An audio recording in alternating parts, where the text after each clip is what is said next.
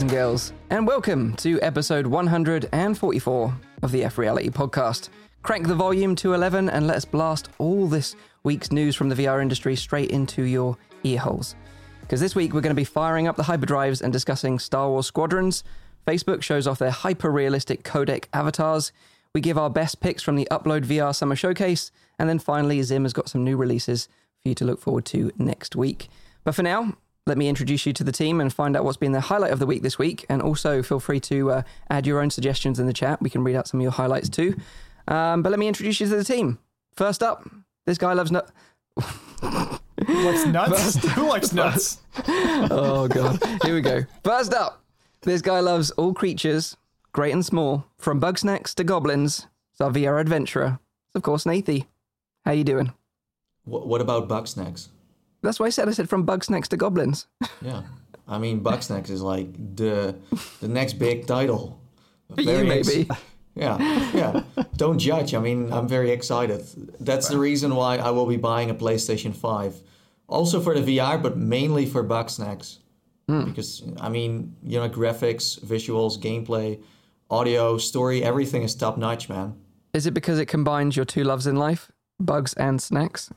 Well, that yeah. Well, so so I've already been thinking about creating a monster um, out of a frikandel, a Dutch frikandel. and combining that with other Dutch snacks that we really like, like bitterballs.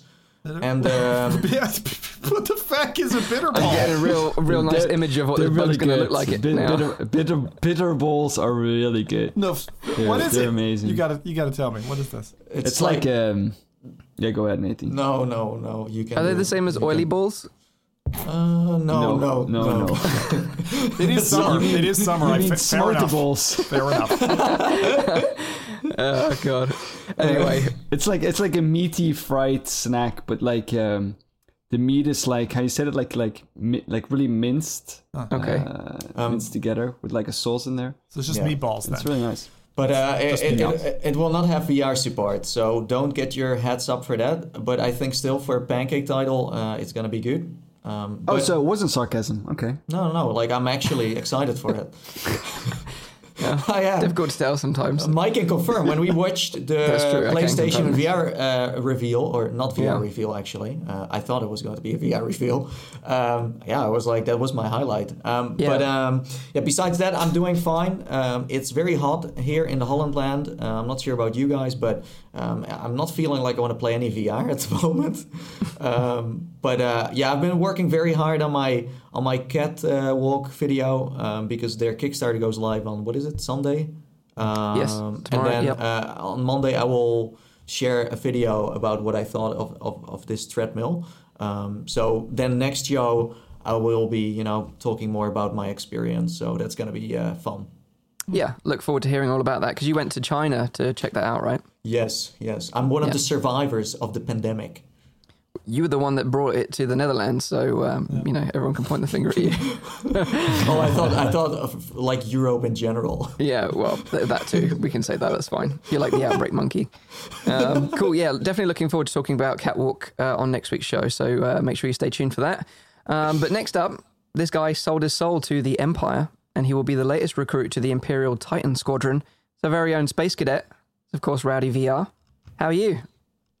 I'm I'm doing great. Like, like Nathie, uh, it's pretty hot here as well in Canada. I mean, we've hit I think 30, 34 today, which is uh, I thought I was moving to Canada was going to be a bit colder, a bit more my kind of temperature, but uh, it's been it's been boiling hot here uh, for the past couple of almost the entire week already.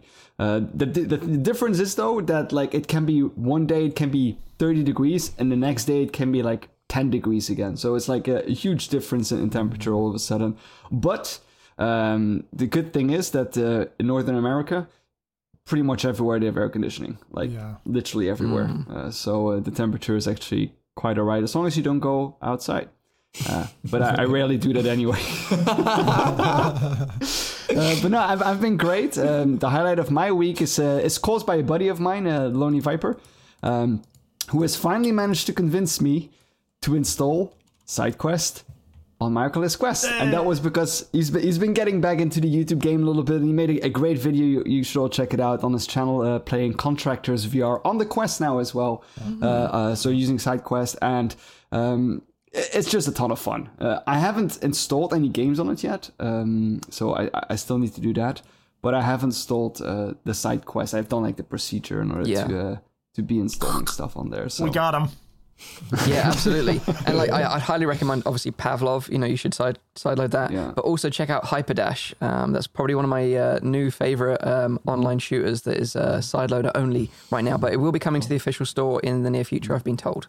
I, I was just surprised to see like because I, I watched his video, of course, and I was surprised to see how well uh, contractors already worked on, mm. on side quest. It's it's it's brilliant, uh, and it's I believe even that they're uh, trying to do something crossplay as well. Mm-hmm. So that would be that would be really neat. Mm. Yeah, yeah, very very good suggestion. Yeah, I think side quest. You know, like if you own a quest, you know, if you've been on the fence about doing it, you really should. There's so much so much content over there, like experimental and interesting stuff that you're kind of missing out on, uh, particularly with hand tracking as well. So uh, yeah, go check it out. There's plenty of guides online as well.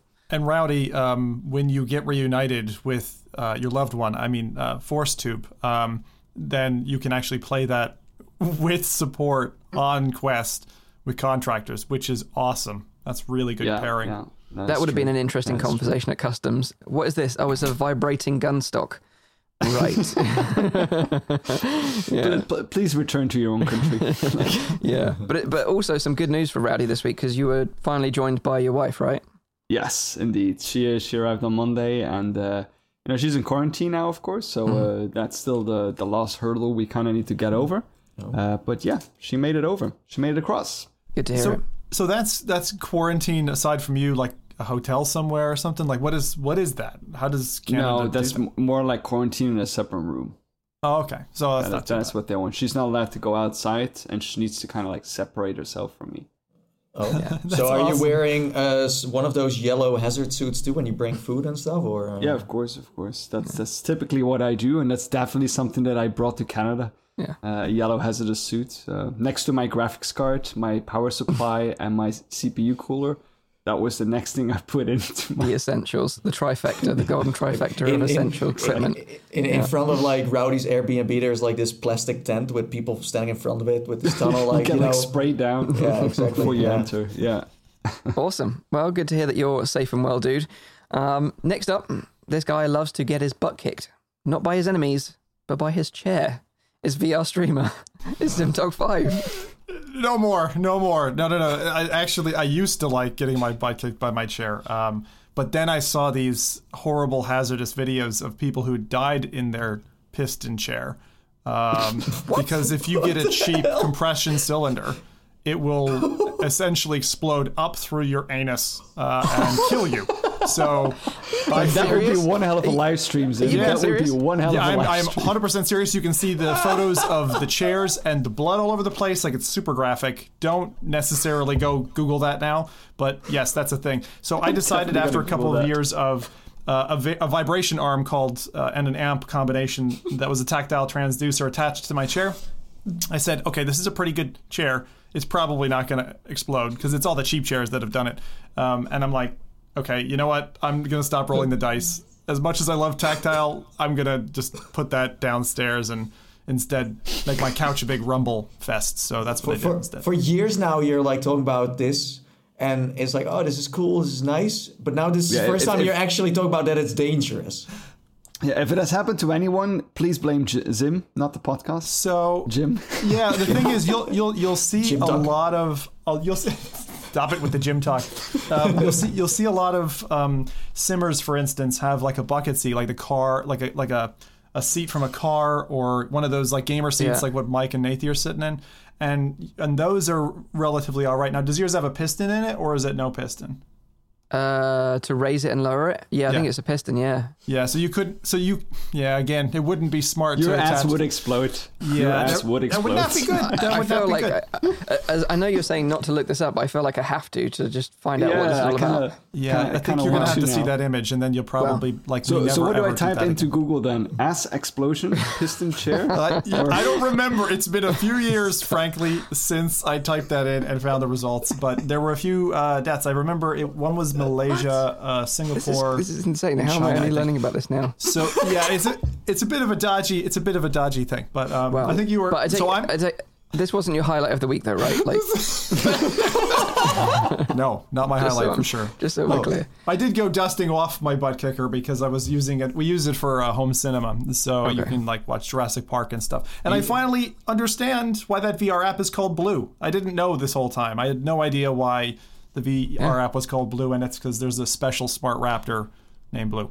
Uh, I think ah. I skipped the, one of the Jurassic Parks and never got that. My highlight was I went back and I just um, I got really nostalgic and I also wanted to see, I was like, you know, what's good? I always like going back and doing stuff that other people don't do. And uh, I was like, what's good on the go? So I went and dove into, I played like in one battery charge of a go, I did uh, 12 racing games. Nathan got a little bit of that. Uh, some of them were all right. And then, and then I did some room escapes. And the room escapes were particularly fun. Uh, the controls are pretty rough on on the 3DOF controller, but to be honest, there was one app called Escape VR, which offered like a, a, a kind of a standard single room room escape, and then one which was like you're escaping a, a sinking ship because you're a spy who was found out and they're going to sink you. And actually, both of those gave me like the same uh, mental feeling of real life room escapes. So if you're looking for one, Escape exclamation mark VR on Quest is pretty cheap, and it, there's one like one map you get I think for free, and one map you pay two dollars for, and you get a 45 minute room escape bolted mm. onto that. So they didn't develop it beyond that point. But both of them are uh, really good, really well thought out, and uh, you know I, I managed on the 45 minute one to get out with one minute left. So that was a nail biter. People in the chat uh, are saying Revivalizer is, is saying that uh, he, he loves how Zim measures time spent in a game with battery percentages. oh yeah, I, I did that. Well, the thing is, if you're going to try and do a Go stream, um, battery like it overheated after 50 minutes doing oh, the racing yeah. thing, and then you had to get a cold pack and cool it down, and then use what battery was left. But literally, I was doing with 12 games, you get eight percent battery, and that goes fast. It's like five minutes you get off of it. So. It's insane. Even even it, you know it heats up when you play some Monopoly with your friend. It's like, the, but yeah, it's still really, fun. It's a great. It's it's. I love the headset. I really, and that's why I want like I wanted to go back, and I had some really good times. Nothing that I would say is like super awesome, but um, the two that I liked, uh, the on the racing one, I would say I used finally the the recommendation that Mike gave some years ago was buy an Xbox controller. Mm-hmm uh, for pairing with the Go. And there are a few titles that actually require it, um, which is kind of tricky because that's super ultra niche. And the one that I played, if anyone wants to go on a motorbike, some motorcycle racing um, on the Go. There's there's a game that's pretty decent called SBK VR, and it's the first time that I've done motorcycle racing ever in VR. I don't know if there's a, a desktop PC app, but chat, let me know if there is because I'm like I I grew up with my dad watching loads of motorcycle races, and I loved that feeling. It was really, really good. So that's the first uh, after a thousand plus titles. Like it's the first motorcycle game I played, and uh, SBKVR if you're interested. But you need a controller. You can't even open the app without it. Nice, nice to see you showing some love to the Go because um, I think you know I don't think I've used it since uh, the Quest arrived. So it's nice to give it some love because yeah. I'm sure people out there are still using one. So uh, it's good to see that you're still covering yeah. it. There's some good, um, uh, and, and for for Go owners who were like, ah, was there anything good on the Go? There's actually a growing uh, um, or a grown list of Go titles that you can actually get and purchase for the Quest. Some of which offer six mm. DOF, which didn't have, which only had three DOF in their Go equivalent. So check that out. Yeah, that's very true. That's very true. Uh, so, if you don't know who I am, my name is Mike from Virtual Reality Oasis, host of the show. Uh, before I get into what I played this week, let's see what the chat have been up to because they've always got some really funny and interesting suggestions.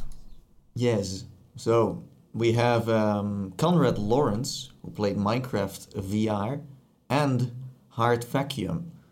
And I think there was news, right, about Minecraft coming to PlayStation, rumor. PlayStation VR. It was rumor. rumor. Yeah, was it, it, was. It was just another one of these like rumor mill things where everyone got super hyped about it, and then there wasn't any. Yeah, because, like they were expecting it in, in advance of the PlayStation show. Yeah, because I was wondering why now suddenly to PlayStation VR and PC has still not seen any official version of it.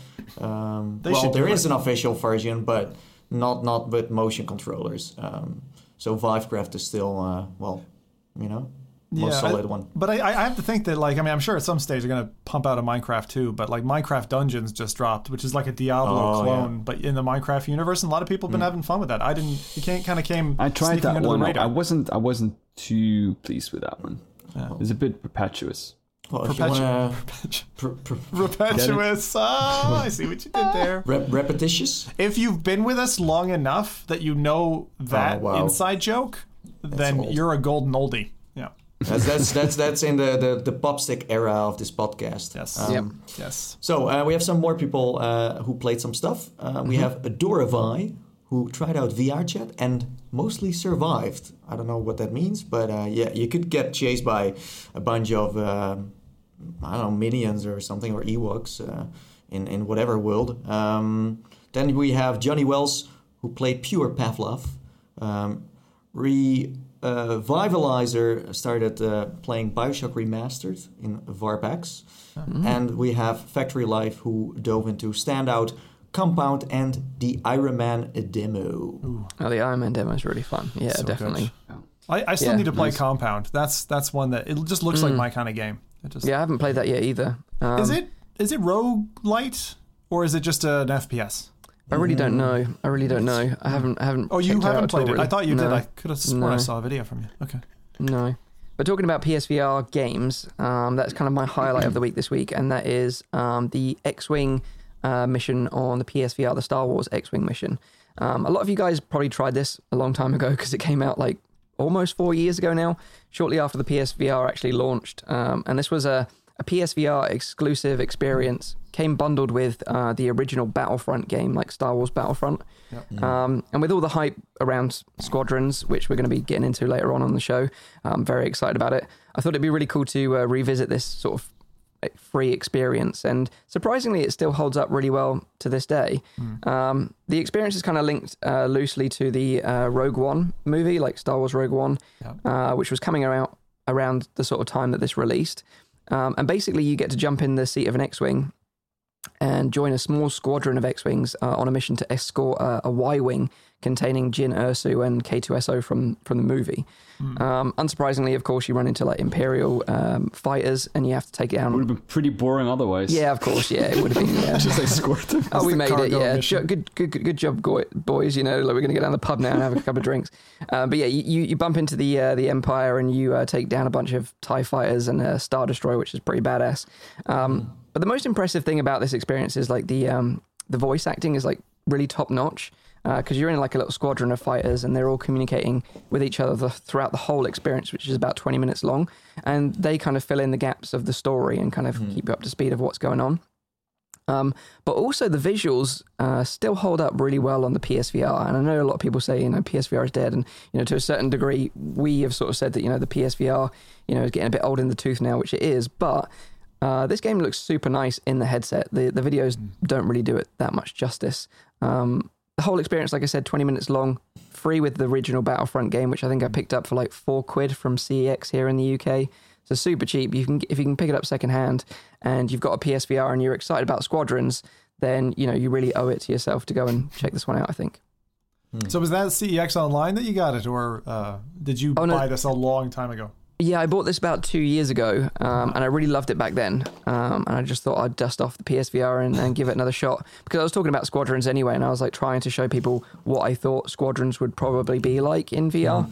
Um, but we'll get more onto that. We'll get more into that later later. on. But the, Yeah. the thing you reminded me of, actually, and seeing your tweet, was this ancient and terrible looking, but decent playing and enough to whet your appetite game, uh, which was Battle of Endor, Star Wars Battle of Endor. Yes. Uh, which which was like the 30th VR app that I played on my DK2, and it was like it was enough where you all you were doing was there was a couple of star destroyers and you were going around them and blasting some stuff, but it was enough to be like you remember like X-wing versus Tie Fighter, like like it just gave you that like sensation. So. Um, Yeah. Anyway, there's a I know we're going to talk later, so I'm going to zip Yeah. it. But Th- if you're interested, there is a couple of free um, like X-wing VR experiences, and Battle of Endor is one of them. There is another one I can't remember what it's called. It's Project something. Um, maybe someone in the chat can sort of There, help me there out were- there. Like gap? talking about Star Wars, there was also a pod racing VR demo. where you oh, could wow. race against other people. I didn't know that. Uh, I didn't yeah, know but that. it's it's very old. It was also like on Oculus Share, I guess. But yeah. I, I, think I still have a video of that, and it's funny that when you crashed, because crashing was super easy, um, then you went upside down. And then oh uh, Yoda Yoda popped up and said like, uh, uh, "Careful, young Padawan, motion sick you will get." It's like, it's like too late. Yeah, yeah, yeah, yeah. But uh, no, that was great. It really felt like the speed, and I think that's what Star Wars is, right? Like I feel like Star Wars breeds multiplayer. Yeah.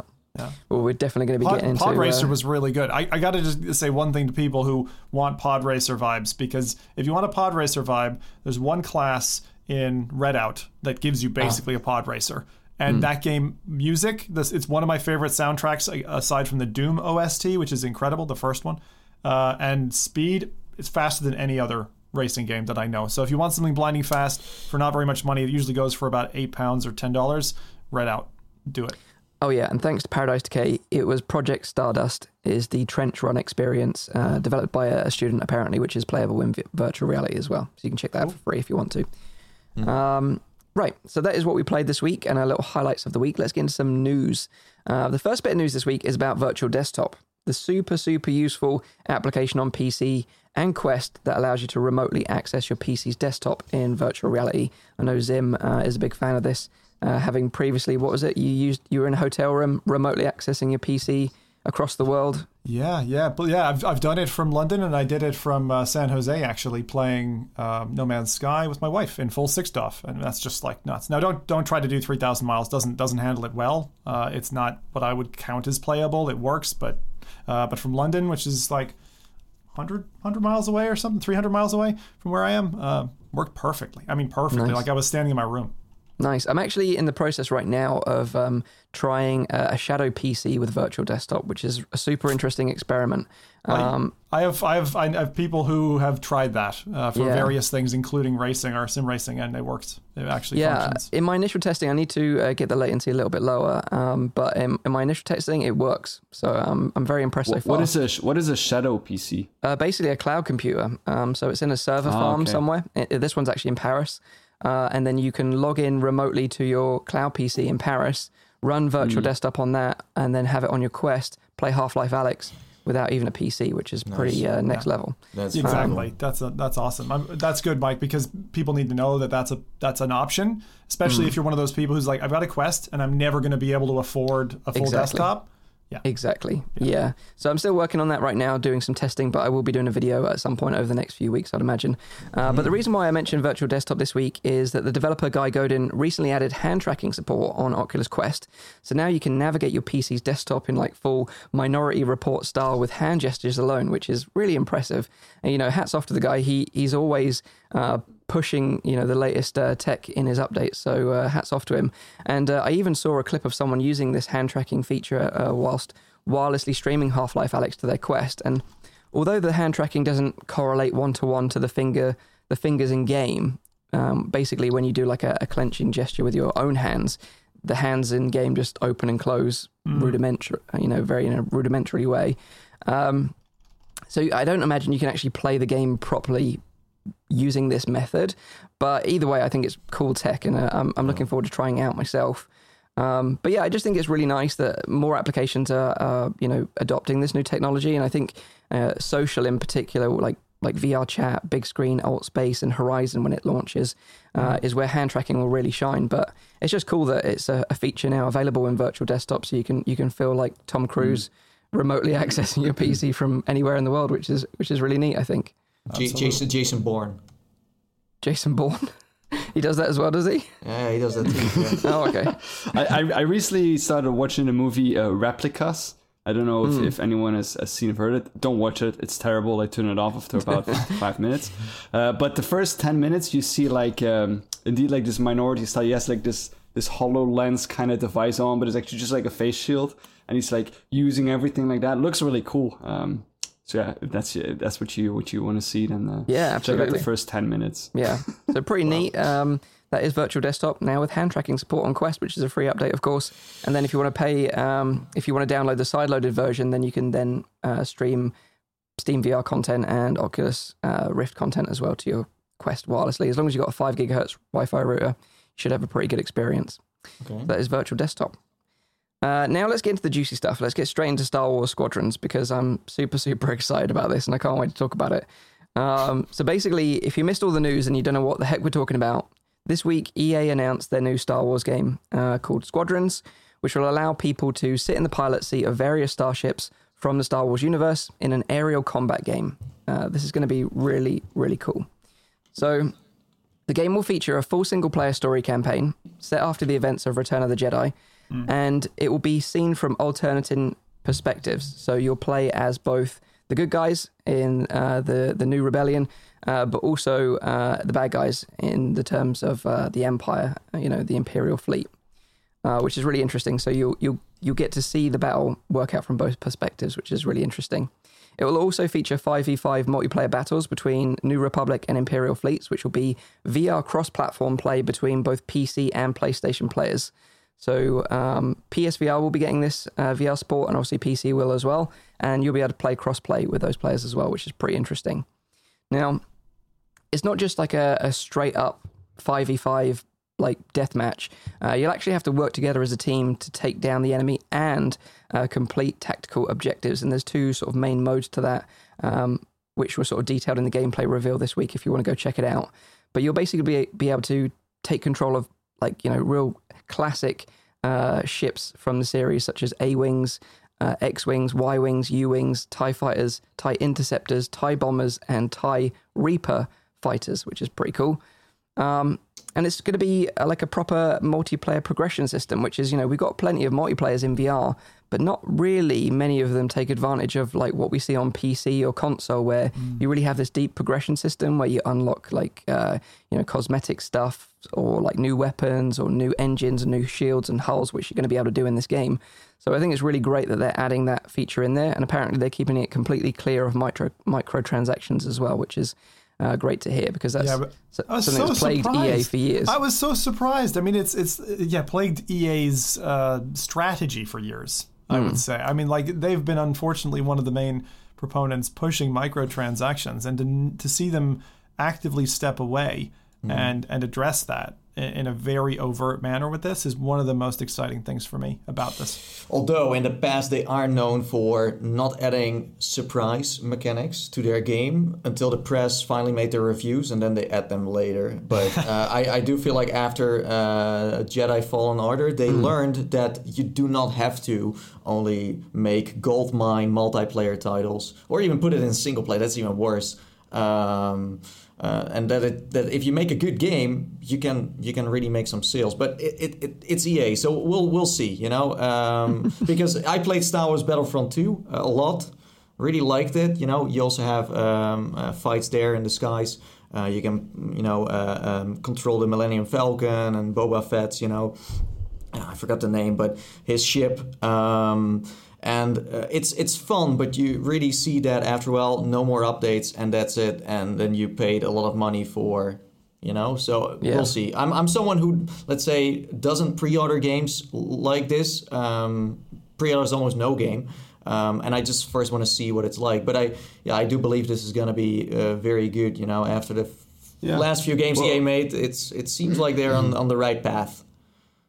Yeah, what I think about it like um you know, regardless about that the game looks bloody cool, um, it is a PC or a console game, but it's like VR has not just been added to it. Because I first when I when I heard the announcement, I was like, uh, there's probably going to be like a couple of missions that are going to be in virtual reality, but exactly. it's actually from beginning up until end. They say the full campaign, the full game, the multiplayer, everything is all playable in virtual reality, and I think that is a a strategy that we haven't seen from EA before? Like, have how many have they released any VR games before? I mean, I know that they acquired uh, Respawn Entertainment and they're working on Medal of Honor, mm. correct? Like they're, they're the EA, publisher uh, for. But EA is a publisher, uh, you know, uh, so they yeah. don't really. Well, I mean, of course they make games, but they are mainly the publisher.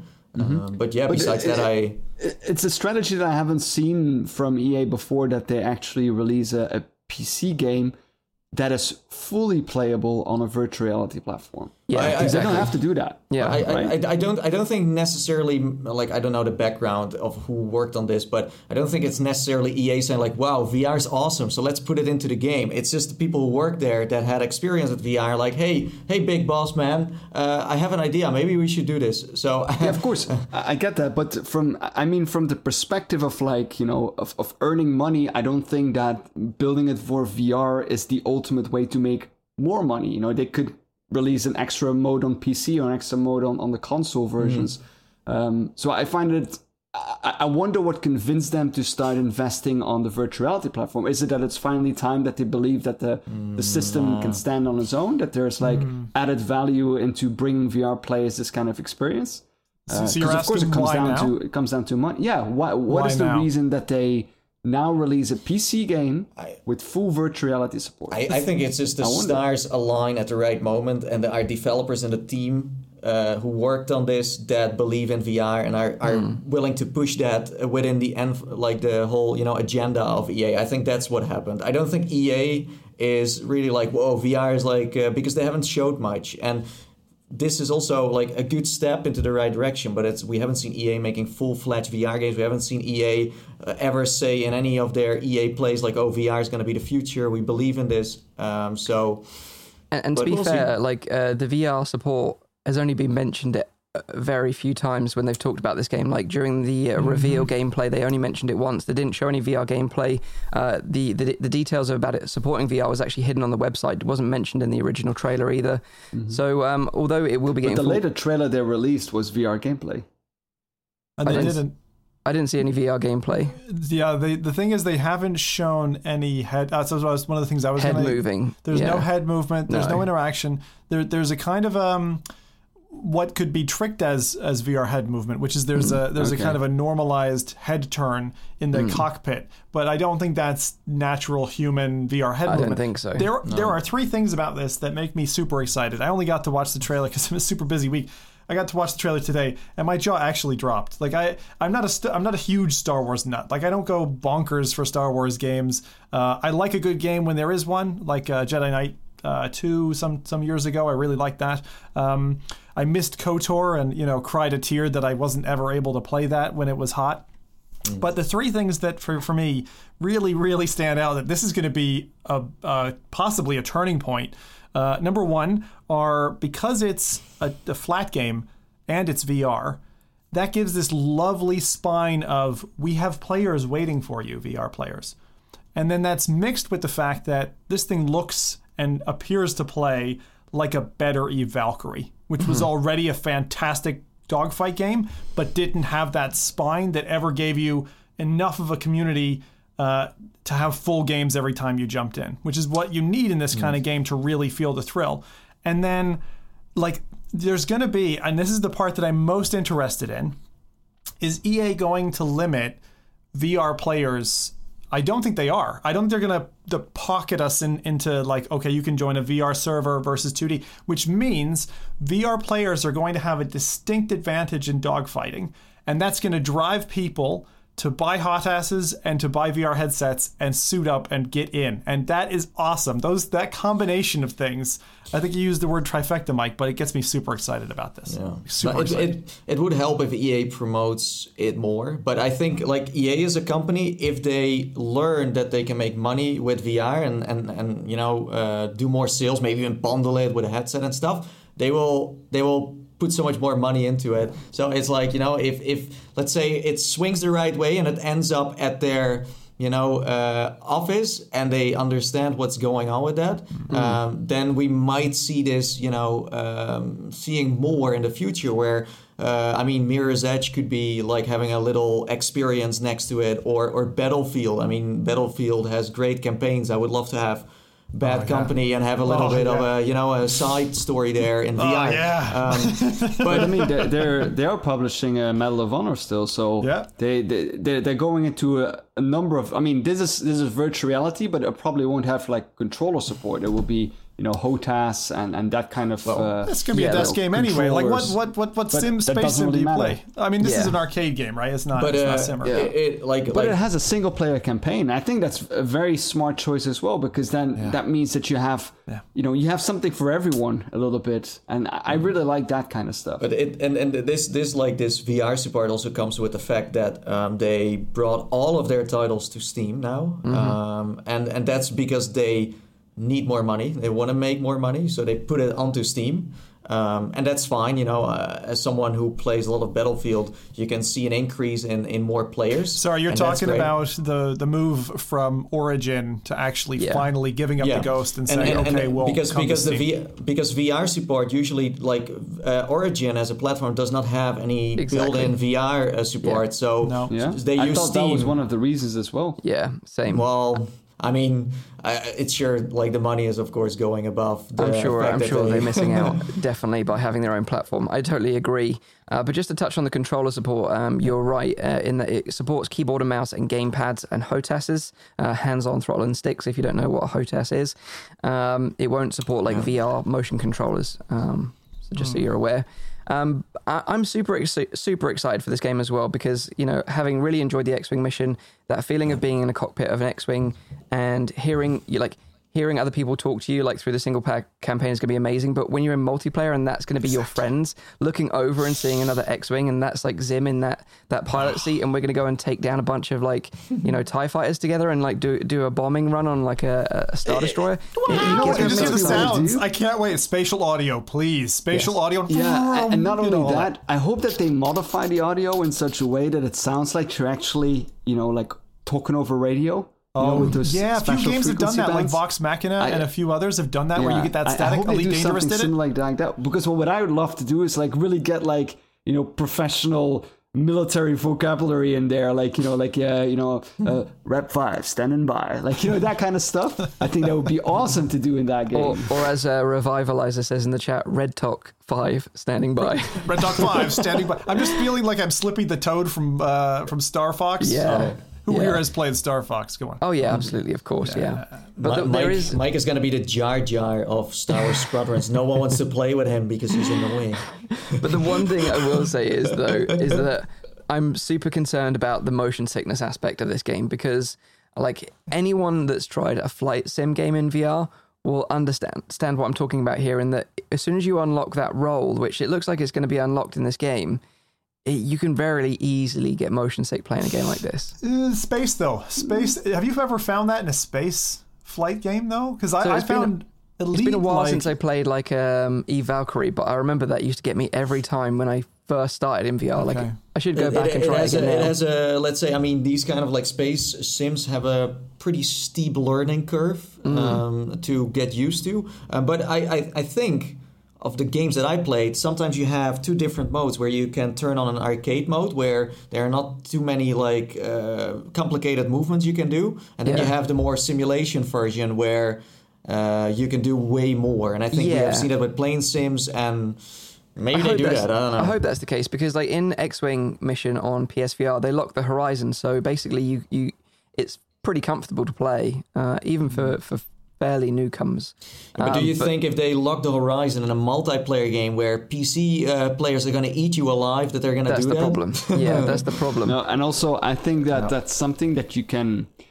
It, it will get rough in the beginning, mm. but I do think that's something that you can train yourself into. I mean, real life pilots need to do that as well. So uh, yeah, I, I do think balancing is going to be a real problem with this title. I'm telling mm you, I'm calling it now. It was a problem in Elite, uh, sorry, E Valkyrie, oh, yeah. and it's this is a very very similar dynamic to Eve Valkyrie, where the turning radius for a gamepad player was tighter than that of a HOTAS player, and so there's nuanced things like that. If they don't get that right, and as mm. I said, I don't know if they're planning a balancing mechanism, but if you're a flat gamer with a monitor in front of you you do not have the same ability to neck turn and spot your enemy and track. Mm. You know, you know, as you're as you're turning your ship, you can track and meet a target in such a much better way than you can um, on a um. flat monitor. And for someone who hasn't tried it, just like find a way to try that before this game drops if you can. Borrow a headset or Well, something. I mean, EA EA is responsible for a part to add some comfort settings, and if that's blinders on the sides first, or having a very solid tutorial, or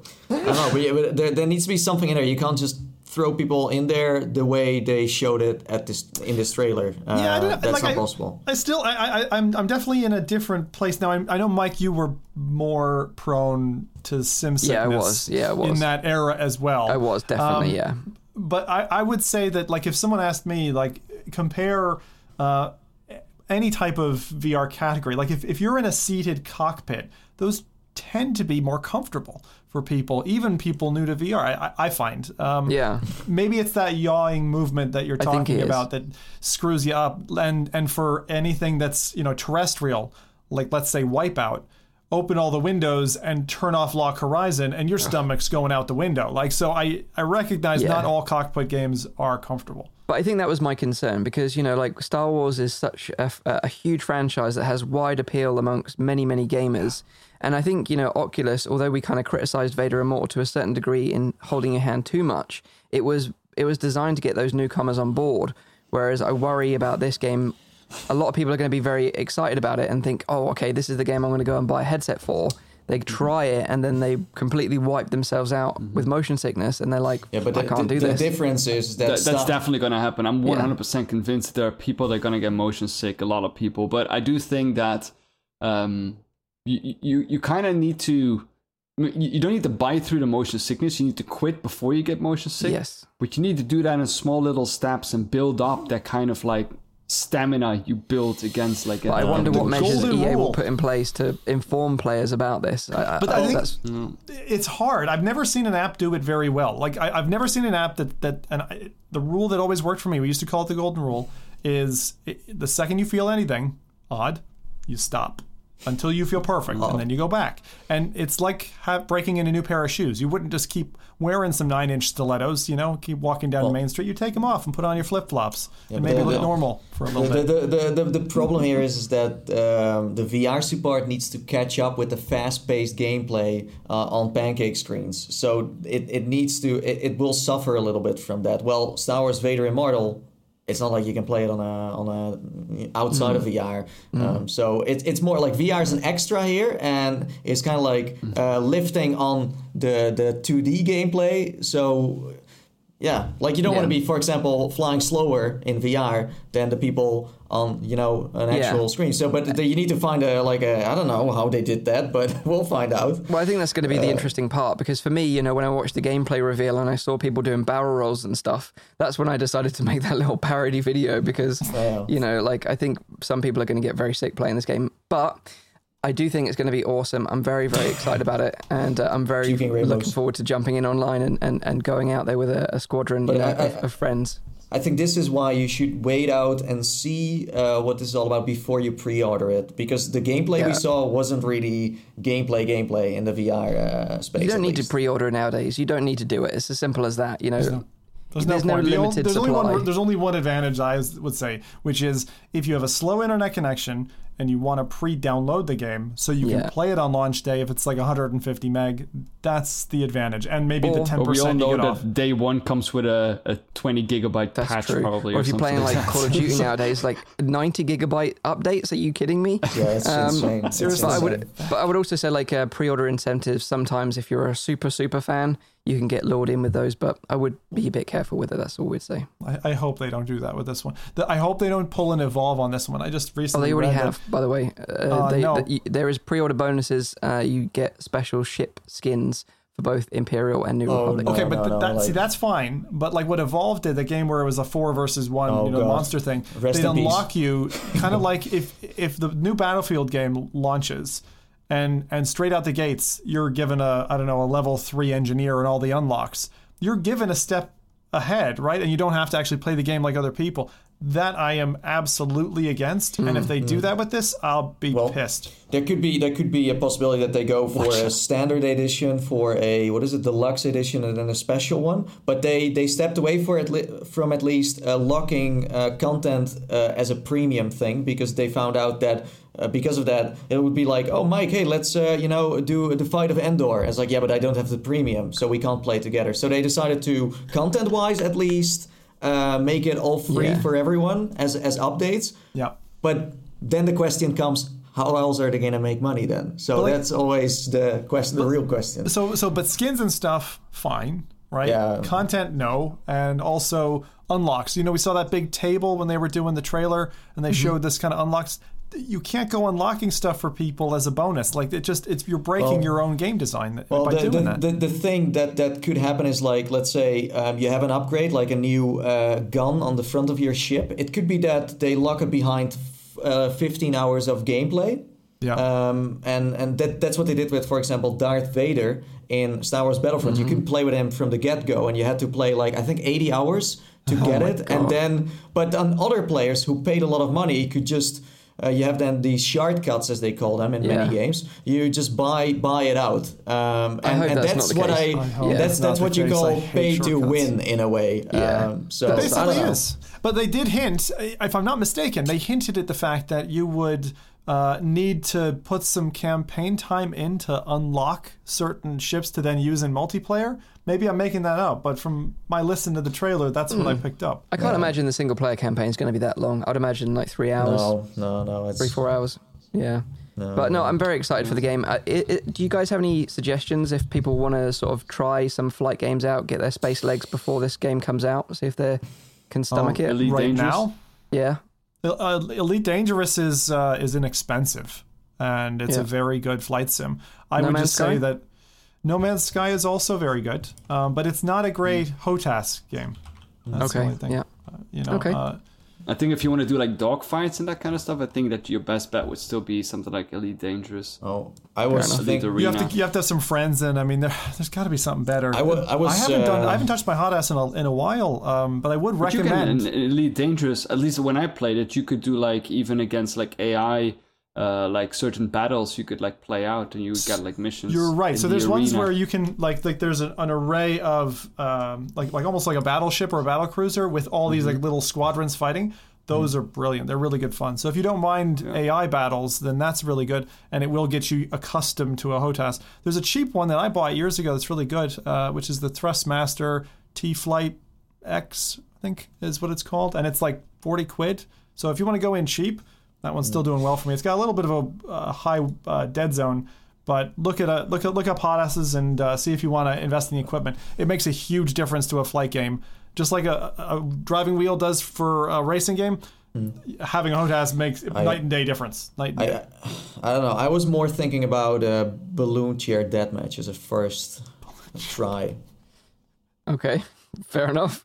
Uh, we got some suggestions from the chat uh, from Paradise Decay, Everspace, House of the Dying Sun, Sublevel yes. Zero, and Overlord. House um, of the Dying Sun. It's like yeah. Homeworld, oh, yeah. where you you play various ships, and if the ship dies, you go to the next one, and so it's like hopping between squads. That's a really good one and a, an mm. under. Uh, underrated and game. I nice. think if you if you have a PlayStation VR, because most of these games that we mention now are not available in VR on PlayStation, I think the which one is it again, Mike? Uh, the the one where you fly in this this plane and you uh, shoot the off this launch platform and yeah, yeah. Uh, I forgot the name. Um, Ace Combat Seven. Yeah, Ace Combat Seven. That would also be. Uh, yeah. yeah, nice suggestion. Yeah. So that is uh, Star Wars Squadrons coming out in October, so three months to okay. wait. But I think very you know, curious, man. I'm very, very curious. I really it. hope EA is gonna, you know, nail it. I think in terms of my most anticipated games coming to VR, like this is nine, number one right now. You know, I think Medal of Honor is number two. Um, there wasn't that much else to read. That is true. That is true. Those are the two. I, I, I, have to say the same. They absolutely nailed the trailer and yeah. and the reveal for VR support. Like I'm so happy to have seen that. I, I haven't been that happy watching a trailer in a long time. Yeah. I love it's colorful. Like that's one of the things that's that Elite Dangerous if you play it does mm not do right. Like it's a it's a hardcore sim, and you're in the dark all the time. I've fallen asleep so many times playing Elite. wow, there you go. I don't think you'd it's be falling asleep playing this one. No. Uh, so that is uh, Star Wars Squadrons coming out in October. I think it's October second uh, for PC well. and PSVR. No Quest support, obviously, but you can play it mm. on a Quest using Link with a PC, or maybe a Shadow PC, which you know maybe I'll talk about on a future episode. Uh, okay, next bit of news comes from Valve. Uh, they dropped an experimental feature on Steam VR this week for the Valve Index called Room View 3D. Now, this update, um, yeah. was I do, gonna crack a joke here. Go on, Rowdy. What's okay. your joke? Go on. What's your joke, Rowdy? No, you, they you said three, so I was I was excited about oh. number three. Oh, okay. okay wow. Nice. Room View 3D. wait, wait, wait, wait. Left for Left for Dead. Left for Dead. No, no, oh, no. Oh, sorry, sorry, no. sorry. Okay, okay. Go on, go on. Portal. Back, back in your box. Oh, Portal 3D. Team Fortress. Oh. So this update uh, is for Valve uh, Index users, and it adds a pass-through camera mode uh, to the headset that is 3D accurate. So previously we had 2D pass-through where you could, you know, see your room around you in a pinch if you wanted to, uh, but it wasn't stereo accurate. So you know things would look a bit warped or uh, a little bit small in some cases. Um, but now it's going to be a 3D accurate uh, rec- recreation of your surroundings. However, from what I've seen so far of like video of this, uh, hands in particular are very warped, and yeah, th- the closer things are to the cameras, it doesn't look so great. Um, but it's a free update. you, you you can you can totally see why they kind of snuck this one out and didn't make a huge uh, a huge amount of noise around it. Like it's mm. like gonna go ahead and sneak this post out. yeah, it's people. still experimental, so like it's not like a proper release. It's more under. I think it's under the beta still. Um, oh, we screwed all that up now. Uh, but, ba- but, basically, uh, it uses computer vision techniques developed by Valve, uh, Arcturus Ind- Industries, and Oc- Oc- oh, I can never, I can't pronounce this. Ocpit- Occipital. Occipital? Occipital. Occipital. Occipital. To present a more accurate representation of your environment. Oh. So to enable this uh, functionality, you go to Steam VR settings, either in or out the headset, doesn't really matter.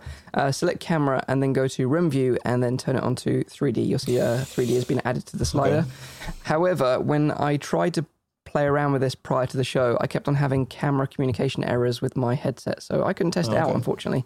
Uh, so well, I don't know whether that's because it's still experimental or there's something wrong with my headset. Yeah, but but Not but Mike sure. Mike seriously though, you know what happens if you're negative about Gabe Newell's work? Like most people disappear. You know that, right? That's it. If I'm not here next so, week, then uh, you know why.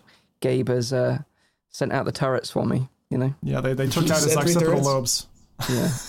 but no, I, I, I, was running the video here uh, that sadly, but Bradley did because he's done a lot of index kind of coverage yes. recently and um, does a good job of kind of jumping on these things early. But mm. as you say, like a lot of the the mapping here, it reminds me of when that Quest update hit us in was it November uh, when the three dimensional kind of uh, objects through the pass through cameras. That kind of squirreliness, but amplified. Like it's pretty rough what we're seeing. Um, and and and so you know, I my personal recommendation, seeing this output, would be like, don't bother uh, right now. I don't think it is going to get you anything. And the way that um, Bradley was talking about it was it's kind of like merging uh, what was there before to achieve this kind of unified three dimensional view. Uh, but obviously, this, the kind of real time stitching that's happening is relatively imperfect right now. And, and the way I view it is it's just Valve catching up with Oculus in yeah. in this space. That's what it is. It's a catch up patch uh, that they're going to have to keep working on. Yeah, o- Oculus, like you said, they've they put this out a while ago on Quest uh, and Rift S, where you know things looked better through the pass through cameras. And to be fair, when you use pass through on both of those headsets, it it works really well. Um, mm. So uh, yeah, you're well, right. But the only difference here is that it's full color, whereas uh, Quest and Rift S is obviously black and white. Yeah, it, it, but it's a really funny like thing seeing this like parody game almost going on between the different suppliers. Like what you have now on Quest, uh, which I really find awesome, is the height map. So it's like a topographical height map when you map yeah. your space. So if you have a desk in the way, you see these vertical lines with a little node on the top that kind of warns you, hey, there's something here. And it does that if it's a cat or if it's a desk or if it's just a staircase sitting in the corner of your room. So that's a really cool thing. And that actually ties back to the Oculus Connect 6 uh, demonstration where they were talking about mapping all the environments actually globally. Like they want to take a data map globally, kind of like. Um, Google Street View when mm-hmm. you walk into a museum in Japan, which you can do in select buildings, and you can like you know click around and kind of look at stuff like that, but fully volumetric mapped in VR, including all objects that might cause a problem for like your Guardian. So I, yeah. I love seeing this kind of race to whatever that standard is going to become.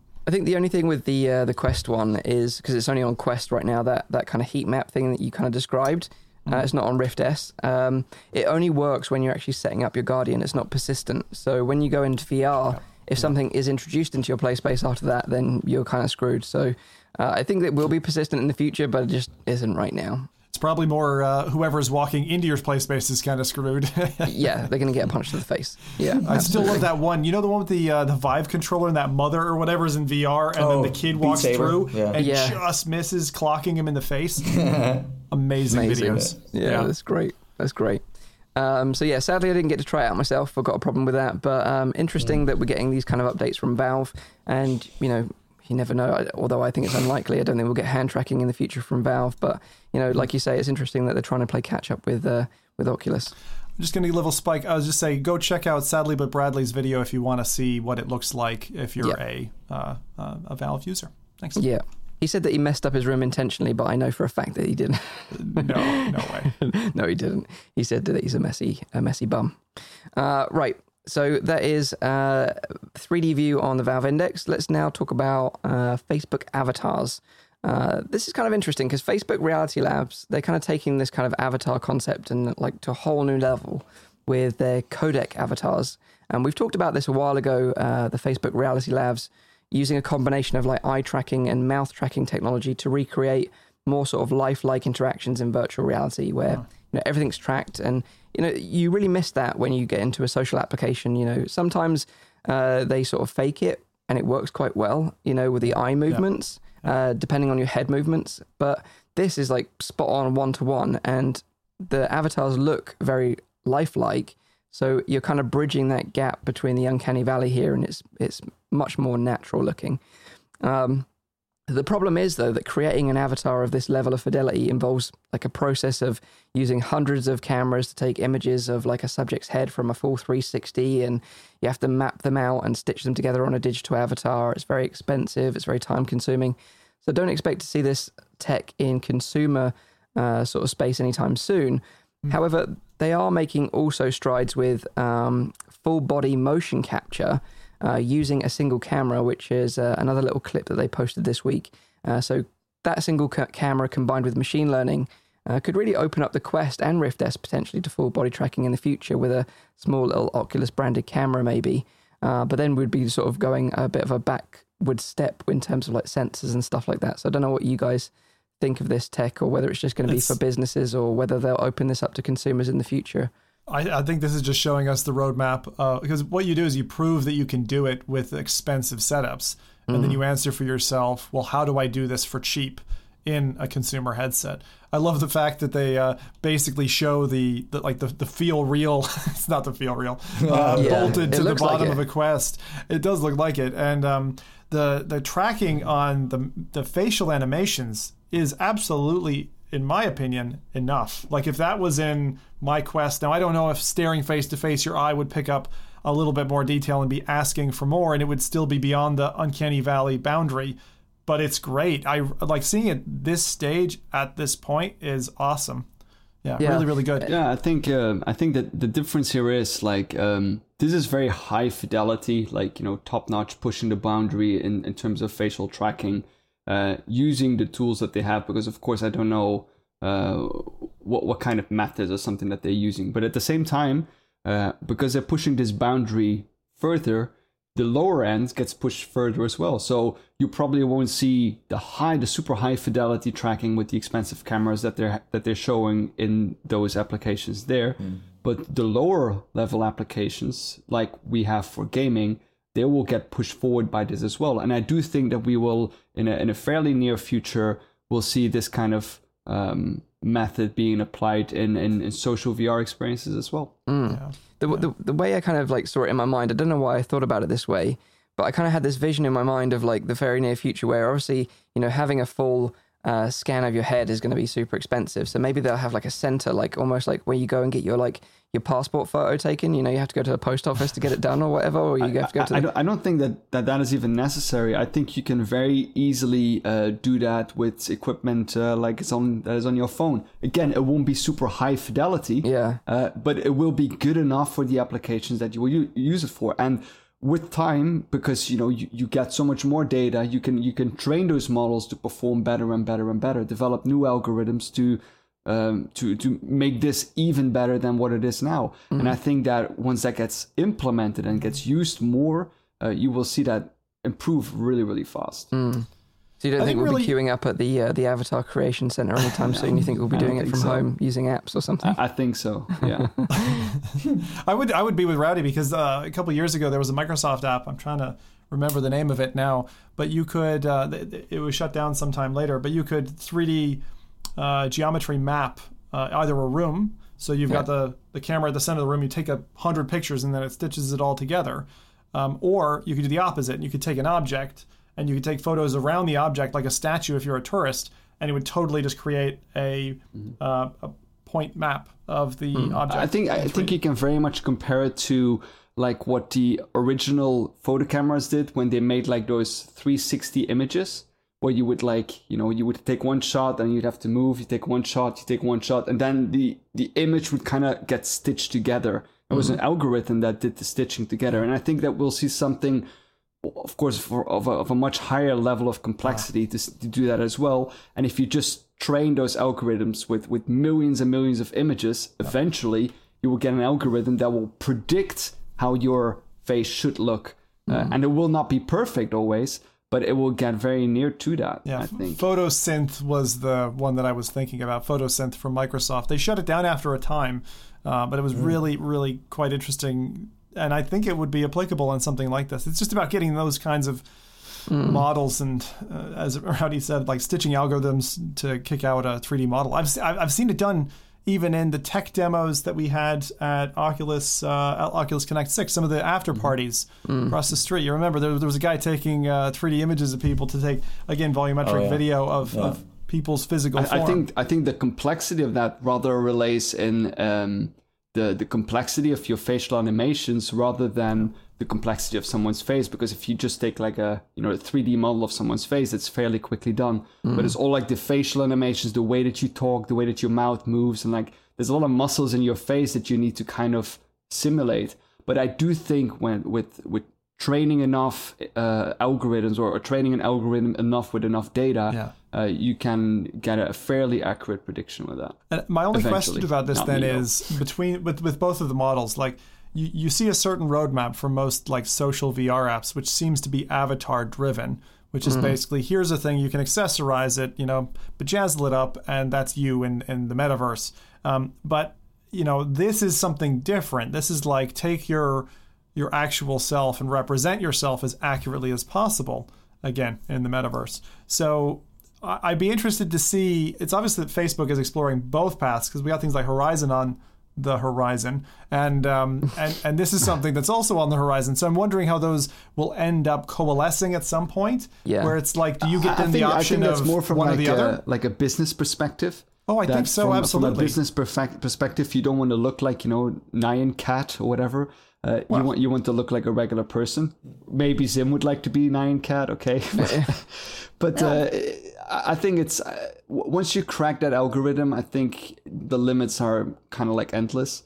Uh, you can you can perform that on any kind of like algorithm, uh, mm. any kind of avatar that you kind of kind of have, whether it's realistic or completely. But even in the Oasis, right? Like even in the representation of what we've seen for like virtual reality and books and stuff, the the concept was that you had a choice like the the end state would be you would either look like Mike or Nathie or Rowdy, or you would look like an avatar that you'd selected. And I kind of mm. feel like, uh, but I kind of feel like that's got to be where it ends up resting. You know, the choices in the hands of the uh, of of the individual.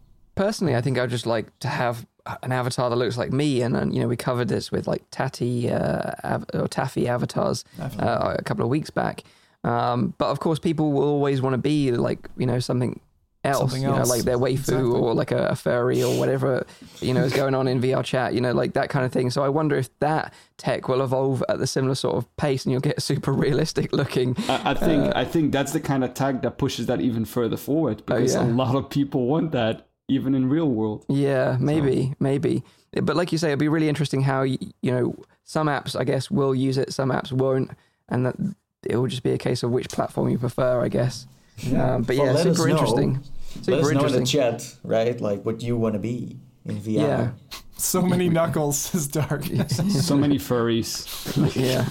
Yeah, but I think you know it looks next level. It, it it's getting that one step closer to that real uh, feeling of presence. You know that you're actually there with someone else, and it mm. feels and looks very realistic. And I think that's very very exciting indeed. Even if so, it so, is just a glimpse of something that's happening in the distant future. So you you could be Captain Ackbar and then you know uh, still play Star Wars Squadrons, but not as yourself.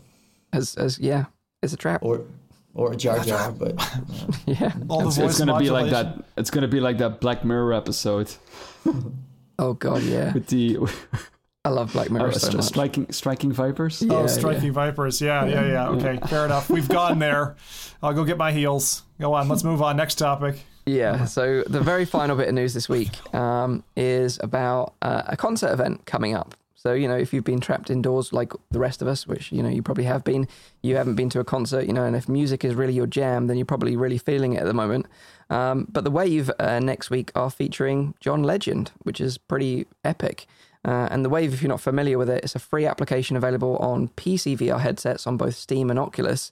And it's basically like a virtual nightclub concert uh, where you can meet up with friends and dance the night away in virtual reality. And uh, Zim, you, you tried this out before, right? With uh, Imogen oh, Heap.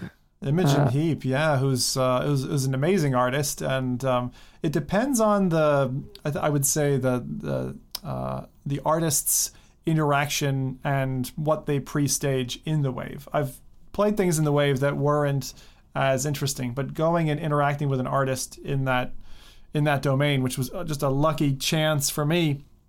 Um, but actually seeing her performance running and they ran it for a series of slots like ongoing uh, so you could just hop into a room with other people and then experience it with like you know 10 others it was just so overwhelming like like the the the volumetric pixel um, that that they had pixels that they had mapped to her in like this massive star um, star map I would say and then all these ex- kind of either explosions or feathering of various uh, effects in and out of the scene.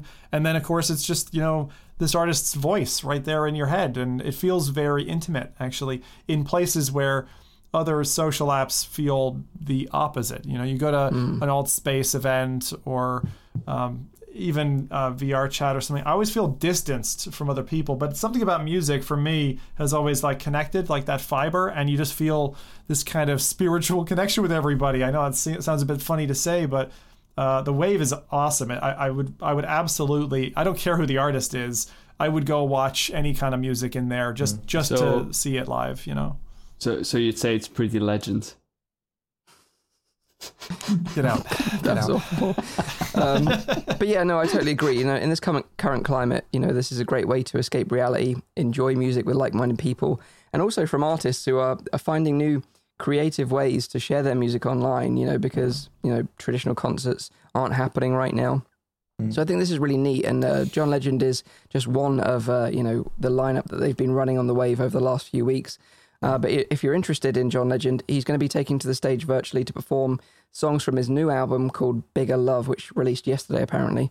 Um, and the event is going to go live in the Wave on Thursday, the 25th of June at 3 p.m. PDT.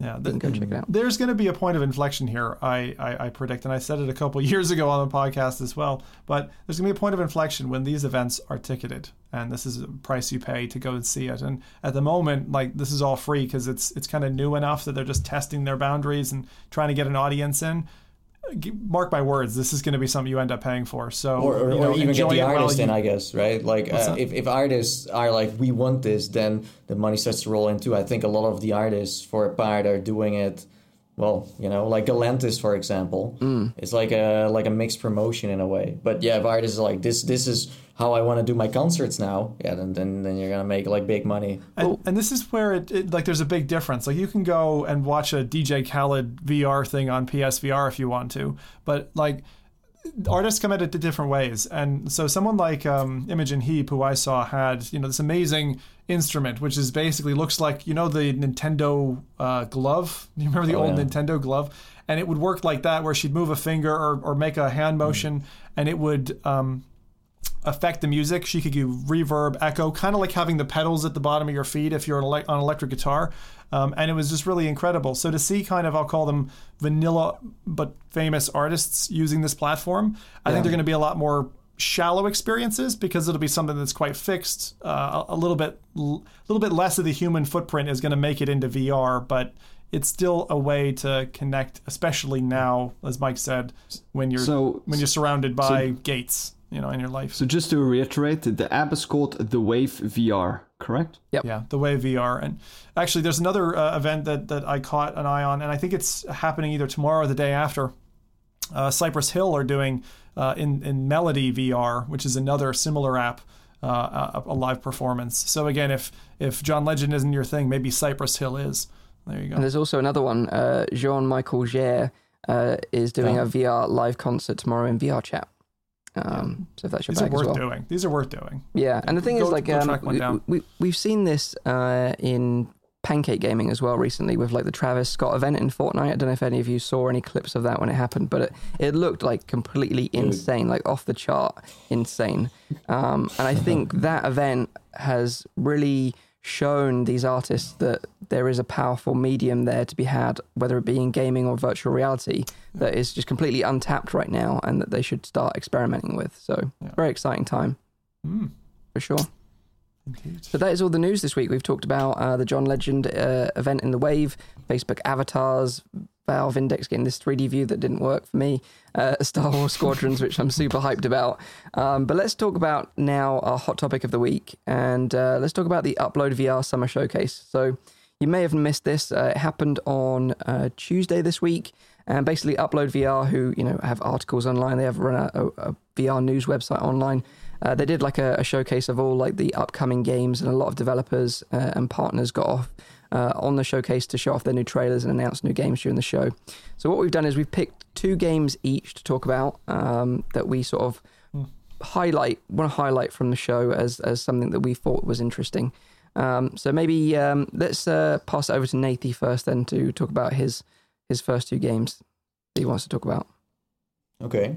So um, the first one I for some reason predicted, uh, and that was Gnomes and Goblins. You did. Did, I, did I, say it, it last week or? You talked about it recently. Yeah, very recently. Well, well, this was like I heard it like a year ago that they were still working on it, um, but now suddenly, like I, I had no idea. Also, I had no idea. I was like, well, I once heard someone say, I was like, yeah, whatever. But um, yeah, now it's like official. Um, they apparently finished it, and and it, it's it's it's coming out um, is there a date? I don't think there is a date for now. I'm not sure on a date. No. Uh, no. But uh, we now know that it's actually a thing. Um, now, Gnomes and Goblins is of what I played, you know, because there is a on Steam there's a demo that is still available. So if you want to give it a try, then you can. But it's it's it's like this atmospheric, like um, kind of like adventure that you dive into, where you're like the spectator and, and you're part of a, let's say like civilization of little uh, gnomes and, and goblins that run around and you can um, you know uh, for example take a sneak peek into their like little house and see what they are doing but it's it's like uh, it, i would kind of compare it to um, Ghost Giant or hmm. Moss, mm. where you become like this this this guardian that they're first a little bit scared of, and then later on you start to build a relationship with them and then you go on little adventures because in the original demo um, they're just first walking around they have no idea that you're just watching them and then it's like ooh you know there's like this ginormous person you know staring at me spying at me. So they're like a little scared and then you uh, give them like a, I think it's like an acorn and you roll it towards this little man and he's like oh he picks it up and he's still a little bit scared but after a while you kind of you know he trusts you and then mm. you mm-hmm. go on this little adventure and i think that's what the main game is going to be all about as well um, but uh, yeah no i'm very very excited for this one i think that would that that is actually my highlight of the entire showcase for me because uh, it's something that I never expected to to be coming out. So if you if you'd have to choose between Bugsnax or Gnomes and Goblins, which oh, one would it be? Tough. Yeah, that's tough. Tough, tough question. That's tough. Uh, yeah, I don't. Yeah, that's I can't give an you, answer. You can't make a man choose. Uh, you know, between those two. I that should original, do a comparison. That original demo was like my wife's favorite VR thing for hmm. probably mm. three years or so, and I think for good merit. It is one of the cutest little, like uh, high detail, six DoF um, room scale experiences that you had early on by John Favreau. So I still haven't I'm tried really it. looking. You really need to, Mike. Is it's, it on? Uh, it's on Steam, the original. Yeah, yeah on yeah, Steam. It's, it's on par. Nathan's comparison of Moss is very good uh, because I think that Moss allows you to get pretty close, but it doesn't. Moss doesn't do room scale, uh, and this this this um, this demo really just it was such a teaser, and for this to come again out of the blue after we just mentioned it, it's out of like, the blue, it's yeah. just it, it, it's ridiculous. I mean, it was the, it was probably the least expected announcement in this slot. So yeah, yeah. For those yeah. that don't know, like Jon Favreau, of course, is like you know the director behind the latest Mandalorian series. He's been involved in so many huge and amazing projects. So Spider-Man, real legit dude. So there's going to yeah. be an Easter egg of a hidden baby Yoda. Uh, you heard it here I first. Don't, like I don't know if he I don't know if he's he he is still involved with this project now. Okay. Um, but he did start it. Um, but yes, that that's something that I'm looking forward to. Uh, again, I have no idea on a launch date. I also have no idea where where it's coming to. I think mm. it's definitely Steam and, and, and the Oculus platform, yeah. but I don't PC think it's VR. Quest or yeah. it's PC. Yeah, it's PC. Yeah, it's going to be like a full game rather than just like a short experience. You think? I I, I have no idea. I don't think it's gonna be super long, maybe like an hour or two, but it's gonna it's like a cinematic kind of thing, you know. It's not really a game. Um, we'll see. I don't know uh, because the demo never really told you much about what the story was going to be, so it could yeah. be anything. Um, so yeah, there you go. That's that's my first. Um, second is um, that I thought was surprising too is that The Walking Dead uh, Saints and Sinners is bringing more updates. Uh, it's it's called the Meat Grinder. Is it update or DLC? I think it's an update. Yep. Yeah, update. Uh, yeah, so so that means that it should be free. Um, and um, what it is is well, it, it pretty much is a like a, a wave based uh, arena mode in where you have to survive as long as you can. Um, and you you get to craft weapons, you get to you know run around, um, it, it, reminded me a bit of what we have seen with you know the classic Call of Duty zombie mode, where you know you you have to collect stuff to then buy into new weapons. But instead here, it's like you know you need resources to do that. Um, so I thought that's that's nice to have because again for me that was a surprise because I thought like okay Walking Dead Saints and Sinners that's it and then we might get another of those games like later in, in like a couple of years but i didn't expect to have this as an update so that could spark more let's say more story stuff like side stories things like that so that's why i was exciting for it not necessarily for the fact that i can run around with zombies chasing me but just because it shows that skydance is not done with saints and sinners just yet yeah. Mm. Are you happy about this, Zim? Because obviously you were a fan of the the game. You happy that there's more content, or are you you're not that interested in this? Uh, this is one of the most contentious updates, in my opinion. I am I am quite upset at what they've gone for. It's a little bit like what Blood and Truth did. It's kind of like they've they've gone for the lowest hanging fruit, in my opinion. Yeah. It's like I, I, I just because you can doesn't mean you should, and mm-hmm. and and I don't think that what The Walking Dead is as a really uh, engaging first person, uh, violent storytelling game that, that's about survival.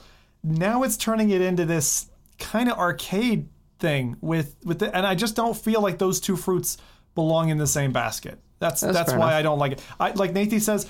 I'm glad they're paying it more attention. I just think they picked the wrong project. It, this is like this is easy content, you know. Like they they just grab a map that they already had, they put yeah. some new buildings on it, they they put some spawners on it with zombies. Yeah. It's like what, I'm what game does this one? What game does I'm, have I'm a zombie this one because it, it, doesn't.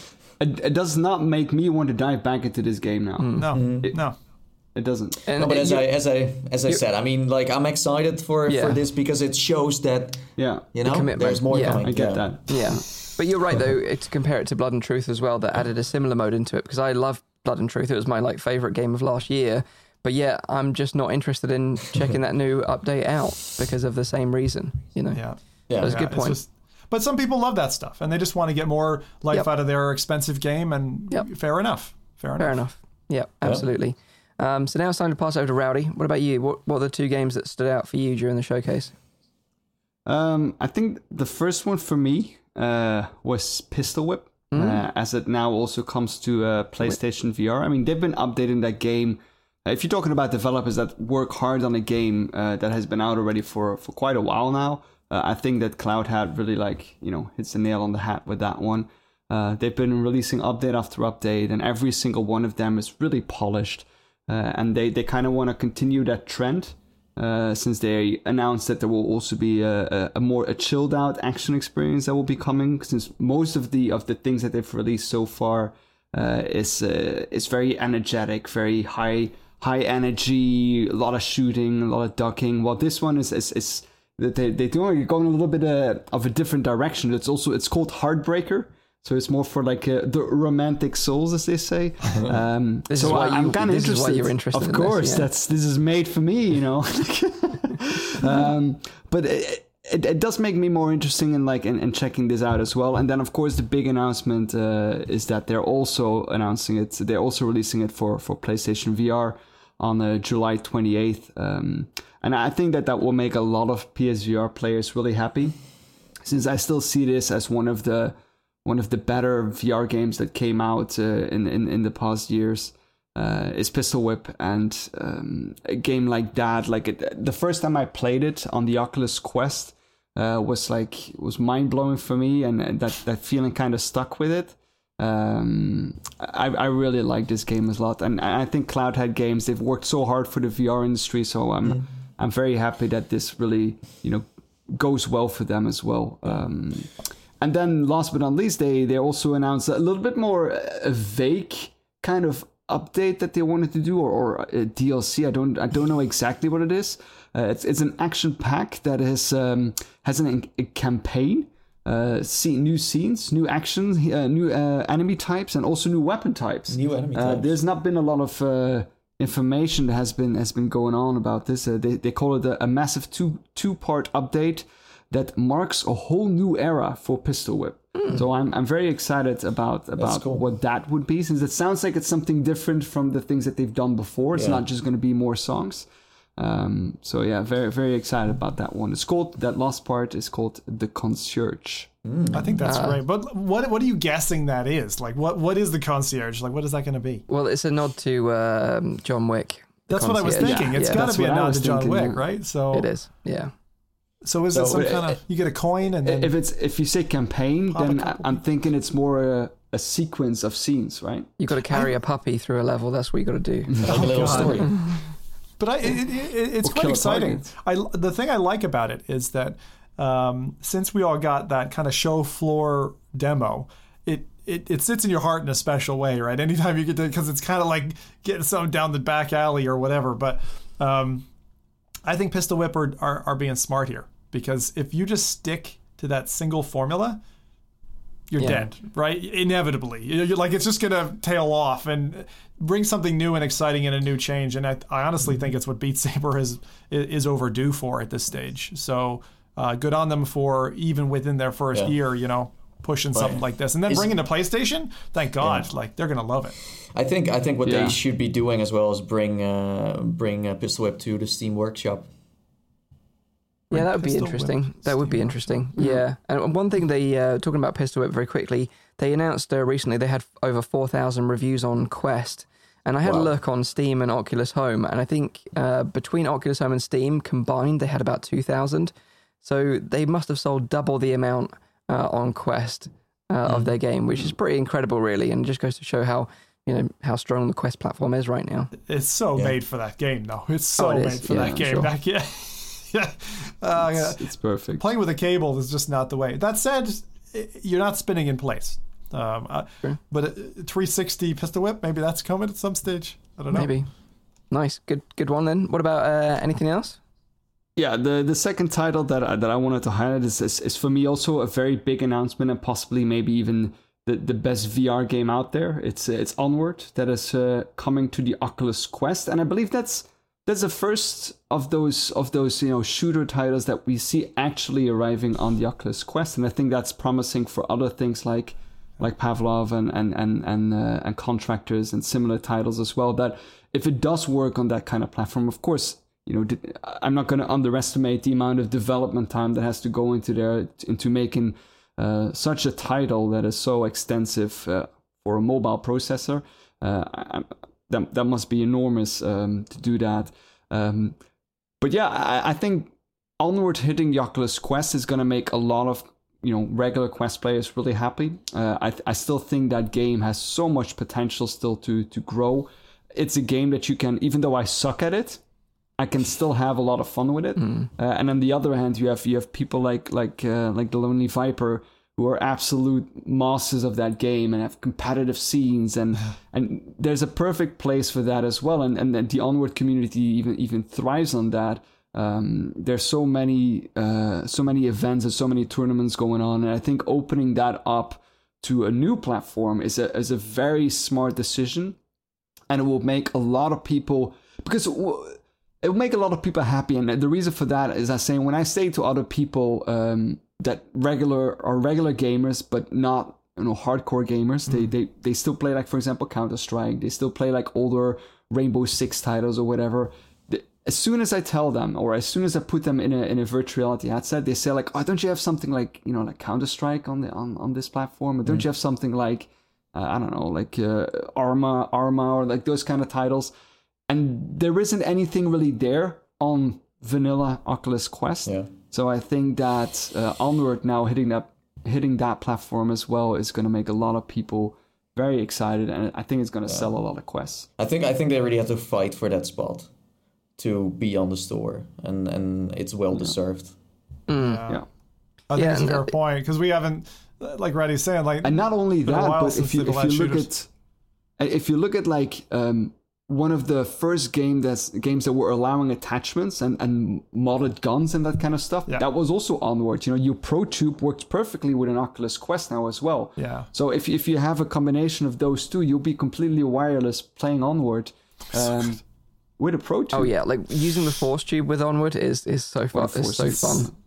So good. Uh, the is. one thing I was going to say about this actually when it when it launched and seeing the showcase, um, it's it's feedback actually for the developer, and I know he's not alone anymore. But Dante, because I've met him in person, and he's such an animated guy, and um, I thought, uh, you know, I saw him, I was like, that's like Dead Eyes Dante. He's never been this like cold. He was like reading off a script, and I just want to say, like Dante and, and, and the team, if you're going to do it again, like I don't know, take multiple takes or do it a little bit more live or something because mm. it just it didn't give me the kind of fervor that I get from talking to the guy live about his game. Mm. I mean, mm. many of you won't know this, but like Dante was was pretty young. I think he was like 16 or something when he um, mm. started building uh, like Onward, and and then I think he dropped out of high school or or, or university for um, for building this thing, and I think it was the right move, but. my God, like he He's was one of the pioneers. Cool guy, very fun very to talk cool to, guy. very down to earth. Really down to earth, uh, exactly. And that's why it kind of this happens though. People get put in front of a camera and they're like, I got to get my words right, and so they read a script. And I just felt, uh, look, I'm really excited for Onward on on Quest. I think all the FPSs as they're landing is going to be fantastic. Onward was great. It was the first game where I laid down with a machine gun, and mm. goddamn, that was good.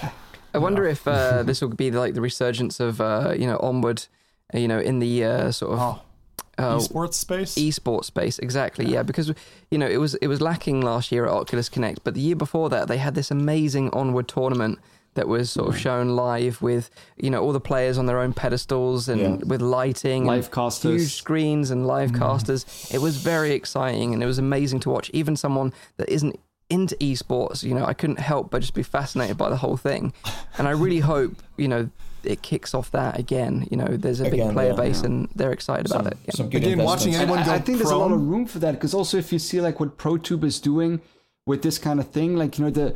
The, the combination of, of those kind of games with modular attachments and it, it kind of becomes like this like you know like formula one mm. like where they have like you know you need to have like the best kind of equipment you need to have the best kind of like team around you I, I think there's like a, a, a, part of, of, of the VR esports that can go into that direction. I think that's that's really awesome. I'd love to know what the uh, the original OG you know onward players on PC feel about this Quest version, or whether the Quest version will just you know inspire a whole new group of people to make their own teams. Uh, I really don't know whether that be cross pollination. Well, I think there. I think for a competitive player, you still want to have the edge of like having a Valve PC, index, yeah. that, that high that high frame rate, the bigger field of view. But uh, what I think is what the Oculus Quest will be able to do is bring a lot of more players to the virtual reality platform, playing onward, and then say like, oh, so if I get a Valve index. I get an even better experience, or I'll be able to see those little dots in the distance mm. properly before they shoot me. Yeah, I yeah. think it will motivate the hardcore p- players from that uh, who haven't invested in virtual reality yet, who want to play those kind of games to get something yeah, like. I, I, I, think I think that will I, I, think that will definitely kick off if there will be another shooter coming to uh, the Oculus Quest platform because uh, Onward is more the serious version, you know, of, of, of, shooters. If we also then have a more arcadey one like uh, Contractors or Pavlov, um, I think yeah. then it's complete because then you have to uh, you know, it's something for like, everyone. Yeah. Well, yeah, yeah. yeah. Oh, this is what I was going to say to people who don't know these titles, haven't played them yet, and are FPS nuts. Um, like Counter Strike is Pavlov, and Insurgency is Onward. So, That's like, if you're looking for a hardcore sim, Arma. Uh, I mean, Arma's Ar- Arma's milsim. It, it goes even further. like so, I, I wouldn't call it Arma uh, just maybe, yet. Maybe America America's Army. I want to see uh, Arma. I want to see Arma in VR. Trust me, that is on my like holiday list of please bring me Arma. But you know, vehicles and, and giant maps and all that, we just don't have that yet. We don't have that tech no. in, in, yeah. in, in VR good, yet. Good suggestions though. Good suggestions. Yeah, onward on Quest. Thanks. Not sure when that's happening yet. We don't have any sort of release date yet, do we? Um, no, I, I, I don't, I don't know that. It could be that they that they set the release date, but I, I must have missed that. Fair enough. No worries. Uh, what about you then, Tim? What are your little uh, two two picks from the showcase? Well, well one, one, one of them was originally going to be uh, the Walking Dead thing because I thought that, that was quite um, quite controversial, and I decided on that same theme to go with another controversial one, which is Uh-oh. Blaston. Uh, mm. by Resolution Games because mm-hmm. I, so this game um, for those who again, the name doesn't really lead on like what is what is Blaston.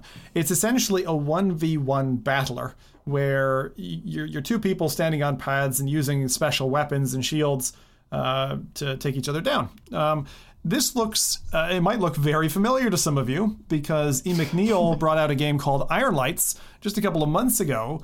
And some of even the mechanics, the headgear look so surprisingly similar. Uh, I'm I'm not uh, you know, claiming that that Resolution, who are a, you know a well pedigreed uh, firm and have made many great VR games, have copied the idea. But that's what I was thinking when I saw the trailer. I thought, Jesus, this is just Ironlights, but for space, and it got mm-hmm. me thinking. Uh, the other thing that might have happened in the background, I, I, suppose this probably didn't happen, but my brain likes to be a little bit silly, uh, was maybe E. McNeil reached out and said, "Hey, my sales aren't so great. Would you mind, you know, buying this framework and you guys can touch it up and release it as your own game later this year?"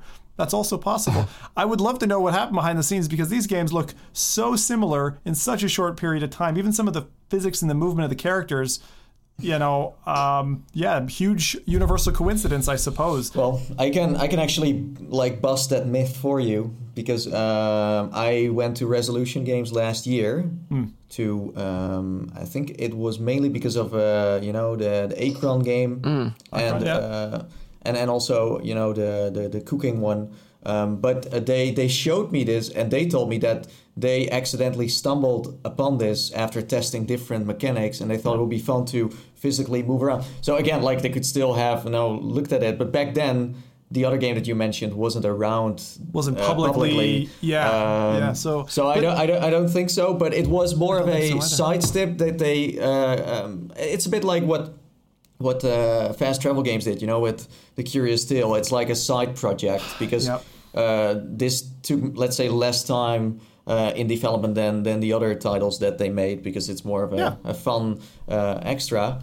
Um, the prototype but, it. But I wanted to ask you guys a question here. This is where I wanted to take a poll and why I wanted to bring this in was like, do you see that at some stage 1v1 VR games are going to go viral? Like, I, I feel like there's a real limiter here. It's like, uh, bring a friend and play, um, or if you're if you're alone, it's got to have some great I don't know matchmaking or something. It just feels like the second that other player decides to go away, you're again looking for a player. So it doesn't seem to lend itself mm. to like sticking around. But even in, even in the pancake world, how many how many one v one games are there that are mm. like super duper popular? Street True. Fighter. Yeah, okay. I think I just won that one. But I think kind of, yeah. What we can get, or what we know we're going to get from Resolution Games, is something that's very polished and very accessible. You know, with Acron, it was super, super easy to set up a game with friends and family uh, yeah. who are on mobile and you are in VR. So I've got high hopes for this being very similar. You know, very easy to get into, very accessible. Anyone can play. You're going to have simple mechanics, but that are hard, that are easy to pick up but hard to master. And I think that's going to be the, the fun are thing. We about not, Mortal are Kombat we... as well. Chris uh, Richardson says Mortal Kombat. But like but we're not even there yet. Like I, I, can imagine the time when in VRChat or whatever, because they've got the foot trackers. You know, is there is there a Mortal Kombat in VRChat that you know of? Uh, well, the only thing that came close was me uh, was. holding a pulsating heart with the Dexmo gloves and feeling the, the heartbeat in my oh. hands, and I felt like it was that scene out of Kano's finishing move where he rips someone's heart out of their chest, and mm-hmm. I can imagine that's what it would Once be like. Wands was uh, one v one, and that was actually quite popular in virtual reality. What was it? Wands, once, the oh, magic yeah. Uh, casting game. Oh, it's another one I, that I I don't know. I, I find like most spellcasting games, and there was another one on upload that was shown uh, that was a spellcasting game, and it's like I just don't know. I've never found that fun. Yeah, not so once. G- gaming science teacher says uh, striking vipers, not not to miss out on that one. Yeah, that's in VR. It's very good. See, if, if VRChat's gonna have it, it's gonna be striking vipers. Let's be yeah. honest. Yeah, yeah. So so that was it. Blaston. I mean, I don't know if does that excite any of you guys? Are you like, hey, I, I like the look that. of it. Yeah, I, like I played something similar on uh, OSC five, I think, and I think you did as well, Zim. I played it against Viper, um, oh. where you also had like oh. different kind of. Oh, yeah, remember? Yeah, but you were traversing. I never, I never. Yeah. The guy, I think, I'm not sure he released it on Steam or whatever. I, I lost the so. name of it, but it was awesome. It was like this game where you were hopping on platforms. It was like old school Ricochet from Valve, if you mm-hmm. remember Ricochet. And and it was one versus one, and you had I think a shield and, a, and different weapons, and you were trying yeah. to, but it was super competitive. Like it was really yeah. good. Uh, I, I I'm surprised that hasn't landed because you guys were having a great time beating each other up. Yeah, I was waiting yeah. for one of you to punch the other one. as well. Sadly, yeah. that didn't happen though. that video's got to drop. We got to drop that video at some point. Yeah. That was amazing. Nice. All right. Good suggestion. Yeah. Any more? Yeah, one more. Uh, I'm really excited for this because you guys know I like I like my games tough, um, and this game is tough as nails. So, In Death uh, is is coming to the Quest, and again, as games are porting over the Quest, this is In Death Unchained uh, that was shown again during the the um, uh, summer special that Upload have done. In Death is a, is essentially an archery game, and for anyone who's dealt with archery games on a wire, you know why going to Quest just makes sense because you got that full full freedom and you don't feel like you're restrained and pulled out of uh, the engagement. But the best thing about this is, again, for fans of things like Dread Halls and that, there's a fair amount of um, uh, procedural horror mm. to to in death. Like it's it's a difficult game. There's some pretty naughty looking uh, bad guys, and this is a proper um, this is a pro- proper roguelike game. So you if, when you die, that's it. You're dead. You can unlock some achievements. It's not roguelike. It doesn't make the game any easier, but you do get to learn. And I've progressed through I think three or four different levels. I've I've played it for maybe like two hours without dying, and I I really find it a, a very fun title. So it's coming to Quest. I, I can't wait. I'd, I'd love to play this for hours. One question about In Death, because I played it when it first came out, and I felt that the procedural element lacked enough variety to make it interesting in between deaths. Have they added more to the game to make it more interesting? So the the procedurality, if that's a word, um, yeah, varies more. I feel it branches more as you progress. Okay. So if you're playing it for half an hour, you can see the same cathedral and elements as you go through. Yeah. Um, I haven't played it in about a year, so I'm not going to be fully yeah. reflective of what's out there today. But if you play mm. it on Rift or Vive or something, or, or, or at the moment on, on Steam, uh, I think you'll be getting the kind of same feeling of this because it's got a, a subtext name it's not just the same game being ported. It seems like they're going to cut some things out and maybe make some changes. So we'll see. I don't know. I mean, Robo Recall did that and they had the same full game in, but then they added the tag. So is it going to be the same game just ported to Quest? Yeah. Maybe. Maybe. Yeah, I'm, I'm sort of like, I wasn't that hot on the uh, original game, so uh, I'll definitely jump in again and give it another go. Uh, because obviously, you know, it could have changed a lot. It's been a, a, year, maybe even two since it originally came out. So it'll be interesting to see how they handle it on Quest for sure. But uh, yeah, solid recommendation.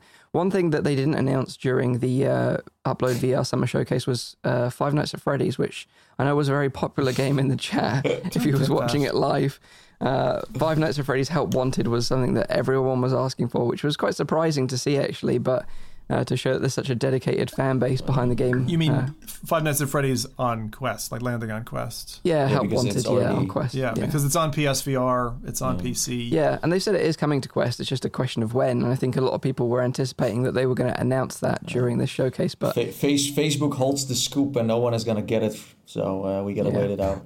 Again, this is this is like one of those things where you see a, an odd like hive mind response to yeah. a single title. It's just very odd. I saw lots of people downvoting as a result of that as well, and well, I just don't get it. it. Is FNAF? I mean, FNAF is good, but it's not great. Well, for for for the developer, it's awesome because uh, you know Steel Wool Studios has always been kind of like an underdog in a way, not like super famous. Yeah. Uh, but now with with them, you know, working on this like if you look at their Twitter uh, account, for example, they have so many followers. It's it like and everything they tweet, they get like it's a bit like that Beat Saber effect of whoa, uh, a VR game can a VR game can have so many you know retweets and likes and, and mm-hmm. comments and stuff. And yeah, so for them, it's like you know everyone loves them because they are bringing their beloved title to VR. yeah, it's great. I'm sure we won't have to wait too long. It's been in development for a while now, so fingers crossed. Yeah. Anyway. Uh, but the two games that stood out for me uh, during the showcase were Solaris and the Vertigo remaster. So uh, Solaris is made by the same team uh, at First Contact Entertainment that made Firewall Zero Hour, which was really solid uh, shooter on PSVR. Um, Solaris is going to be a 4v4 futuristic sci-fi arena shooter where you kind of step into the role of an, an athlon, which is like a kind of an elite uh, VR athlete. So you're in VR in VR, so it's kind of a bit Inception in that way. Um, but the game will feature a sort of like really fast, uh, past, fast-paced gameplay uh, with combat and sprinting and sliding around the arena and weapon and equipment pickups scattered throughout the map. So you kind of got to dash to the you know the best weapon that you know is like in a certain area. Or, Sounds like Quake. God, Hyperdash. Yeah, like Quake or something like that. Um, but I think the gameplay mode that they're launching with is kind of like a hold the point uh, game mode, like rather than a straight up deathmatch. They haven't announced that yet. So it looks like it's just going to be this control point game mode where you know players have got to rush to this control point or multiple control points around the map and uh, pick up weapons along the way. Because I think everyone starts off with a loadout with a pistol, and then you just you know rush to yeah. the weapons that you know are going to be dotted around. Unless they move them around procedurally who knows? Um, I, I, I, I, I'm very interested in this game but the trailer just didn't really grip me that much. I don't know why but it, yeah. I know maybe, what you mean. Maybe... it didn't really show us exactly what we what to expect from the game I don't think. It wasn't enough um, like I would have liked to see a gameplay trailer land after this kind of teaser mm. that was like a minute of gameplay. Yeah. Or two minutes of gameplay like straight through like just like um just show like me what i am like, doing, you know? Like what they do, like a like a voiceover explaining the mode. Mm. You know, like uh, from like the oh, yeah, yeah. just like highlights from the mode, just so you get an idea of like what one round looks like. Like mm. what that Star Wars nice. Squadron did so freaking well. Uh, they yeah, explained yeah, their game exactly. modes so well, like with that lovely voiceover and stuff. I thought that was yeah. a great model. They um, could have got Papa Frank to do it. He would have done it. You know, he would have told everyone what it's all about. I would I would have taken his voice in that. I like his I like his voice for that. Um, but I, I was pretty disappointed in that one actually. Like I'm, su- you know, I'm a huge fan of Firewall, huge fan, and this is stepping it a little bit more into the arcadey spectrum, mm. where I was hoping that we get a kind of like a space version of Firewall, yes. and this is looking a lot like a lot of other VR games that are spacey with guns, with combat, multiplayer. So I'm looking for the point of differentiation here, and I'm mm. saying first con. Now, again, another dev team that has proven they know what a good game model is, how to but, keep it going, how to keep it fresh. I just want to see more to uh, maybe, my appetite. Maybe, maybe, maybe this is just like maybe this is just an, uh, an an extra thing they have been working on. They they must be working on something next to this. That's how I felt after watching this. It's like this must not be their main project. This is this, this is, is fun, Quest, but right? I mean, this is the Quest build of their project, which is going to land on PC as well. I understand. Yeah, so the Quest version and Oculus Rift version are launching on the 27th of August, and then it'll be coming later okay. to PSVR. Okay. It's just that, okay. that it's a very you know PlayStation focused company for a part. Mm. Um, so I, I feel like there is some more going on next to Solaris, something that is something way else. more next level. Could also be just a pancake game they're working on. Who knows? But I also uh, wonder, like guys, I mean, is is maybe it's a, an expectation setting thing, but when you're dropping uh, a, a, visually uh, impressive version of your game, like what Phantom does, right? You've got the desktop version, you got the Quest version. Why are you showing the Quest version? Okay, maybe it's going to sell more units mm. and, and, all that, but I, I kind of feel like as long as it's clear that you're showing yeah. the desktop version, show yeah. it off because and when you're, just when say you're at the, the end, Quest, also come into Quest. Yeah, because yeah, when, when, you're when you're in the you know you're selling. This is marketing. Don't show us the low fi version. Show us the high fi version, and then mm. you know explain. No. And, and if you have to even clip to show what it looks like, fine, do that. But I think you know, I, I don't get this. I don't get why devs are doing that. Maybe marketers know better than me, but I think show no, them no, flashier I, no, I think you're right. But I think I, think um. I do think it's an interesting title, but um, I do think it's going to be interesting if Hyperdash launches on the official store around a similar time because you know having played mm. Hyperdash, you know uh, a lot again recently, I really love that game. Like it's so fast paced, it's so much fun. Like grinding along those rails is brilliant. You've got these after lobbies where you can celebrate with your friends. Uh, the matchmaking is really good but we're talking about First Contact versus a very small indie developer, uh, and and First Contact is very good at marketing in general. Maybe not with this trailer, but they have a lot of leverage and a lot of experience to keep people coming back. Because then it will be a war between who brings the brings new content, who advertises mm-hmm. outside of the game. You've uh, got to remember so, that um, Hyperdash already have an established community because of the SideQuest community, you know. And yeah, but but money makes the world go round, Mike. Well, it'll be interesting. Uh, like I said, it'll be interesting to see what happens between the two, especially if Hyperdash releases at the same time or similar time, because I know that they are uh, got a green light for uh, official Oculus Store. It's just a question of when. So I think it's a really interesting point. point, and also I, I want to see if they bring the kind of the, the the repeated DLC approach to Quest and PC platform. Mm. Be very interesting because if if they're doing that, how are they going to nestle potentially paid content? Into a game like this. I mean, I, I play games like uh, Quake Champions and stuff like that, where you know you've got that, yeah. and you've got unfortunately loot boxes but, and stuff like that. But I just wonder is is it going to be received with welcome arms? The PlayStation community is kind of accustomed to that stuff, whereas I feel like it's a little bit more of a toxic response on on, on PC. I think people ex- have this kind of expectation of more free. Mm. Yeah, I really don't we know. We do have a good question from the from the chat though. Uh, we have uh, Hussein X asking us, uh, "How can lo-fi ever show a hi-fi version?" I think you know I'm really interested in lo-fi. I really like the aesthetic of the game, but I feel like they've been showing a lot of the same stuff that we've seen over the last yeah. year or two, and I think it really needs to show something uh, different. More um, hi-fi. Yeah. So, but that, that's again like marketing thing. I, like if Blair is the only one steering the yeah. ship, then uh, you know. Um, yeah, I haven't seen the uh, the interview with Tested yet. So I know they did an interview with uh, Norm from Tested this week. Uh, so maybe they show some more gameplay there. I'm gonna check it out. But it's like I feel like I like uh, of course that's true. Like every dev studio needs like a marketing guy who tells them like, listen, you know, you work on the game, have fun but I make sure this game sells, okay, on the store and people buy it. So the only thing about lo-fi, uh, similar to Technolust, Blair's previous oh, game, Technolust, um, yes, is that one of the things I didn't like about the demo, and actually Technolust originally, was that it seemed to leverage a lot on male audience. Here's a pretty lady in a chair who looks really cyberpunk, and I saw that again. Like the second you got into the the newer alpha demo, it was like you know, two hot chicks is what you're greeted, greeted with. And I, I would prefer um, a little bit more of a Blade Runner style where that doesn't have to be pushed in your face. I would like something that's a little bit less overt. And um, I would rather wait to see the final product. Like this is one of those ones where longer skirt is better than shorter skirt yeah. for me, and I would like rather step into that environment having mm. not seen all the assets, having not seen the whole world. I, I want to experience that. I don't want it spoiled for me in the trailer necessarily. So yeah, I am excited. I, I like the aesthetic, but that's yeah. the only thing that's drawing me in right now. Uh, I want to see more gameplay. Yeah. Um, so the, the, the last one that I want to highlight is uh, the Vertigo remaster. Now um, this is going to be on PC VR. Uh, on Steam, and it's going to be a complete remaster of the original Vertigo game, which launched back in 2016 by uh, Zubalu uh, Productions. Uh, and basically, Zubalu? Is that how you pronounce it? Zubadubu? No, I think it's Zulubo. Zalubo. Zalubo? Yeah, with an L. Zalubo. Yeah. Zalubo. Zalubo. Zalubo. There you go. Zalubo. um, Who's Tulubo? I, I missed this game first time round. I didn't. I didn't play uh, Vertigo oh, ever. Oh really? Yeah. So um, you guys so have uh, played this one. You're not getting shame, the free update. Shame then. on you. Shame All on I me. gotta tell you is, I know you're a dog lover, but you're gonna love the cat. Okay. That's all I'm gonna say. But you guys really enjoyed this one, I take it. Yes. Yeah, yeah, yeah.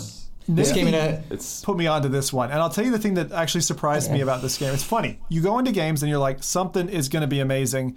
It was the door immersion, the door immersion, Oh, like stepping through an actual doorway in, uh, in in a six DoF space in a big room was like this feels great. This is it was like um uh, uh unseen diplomacy Mm-hmm. again. Oh yeah. It was amazing. So great recommendation from Nathan. I haven't played lots of it. I played like maybe two hours or something. So I, I'm gonna play the remaster too. I, I think this was one of the first games where you got to kind of experience what it's like to be using your room scale environment and be, for example, what we have seen in budget cuts, where you look through, you know, a, a hole in the, you know, or climbing through uh, the elevator through the stair like case on top and and, and, and and you know crawl through vents and stuff like that. Really using VR in a way we had not seen before.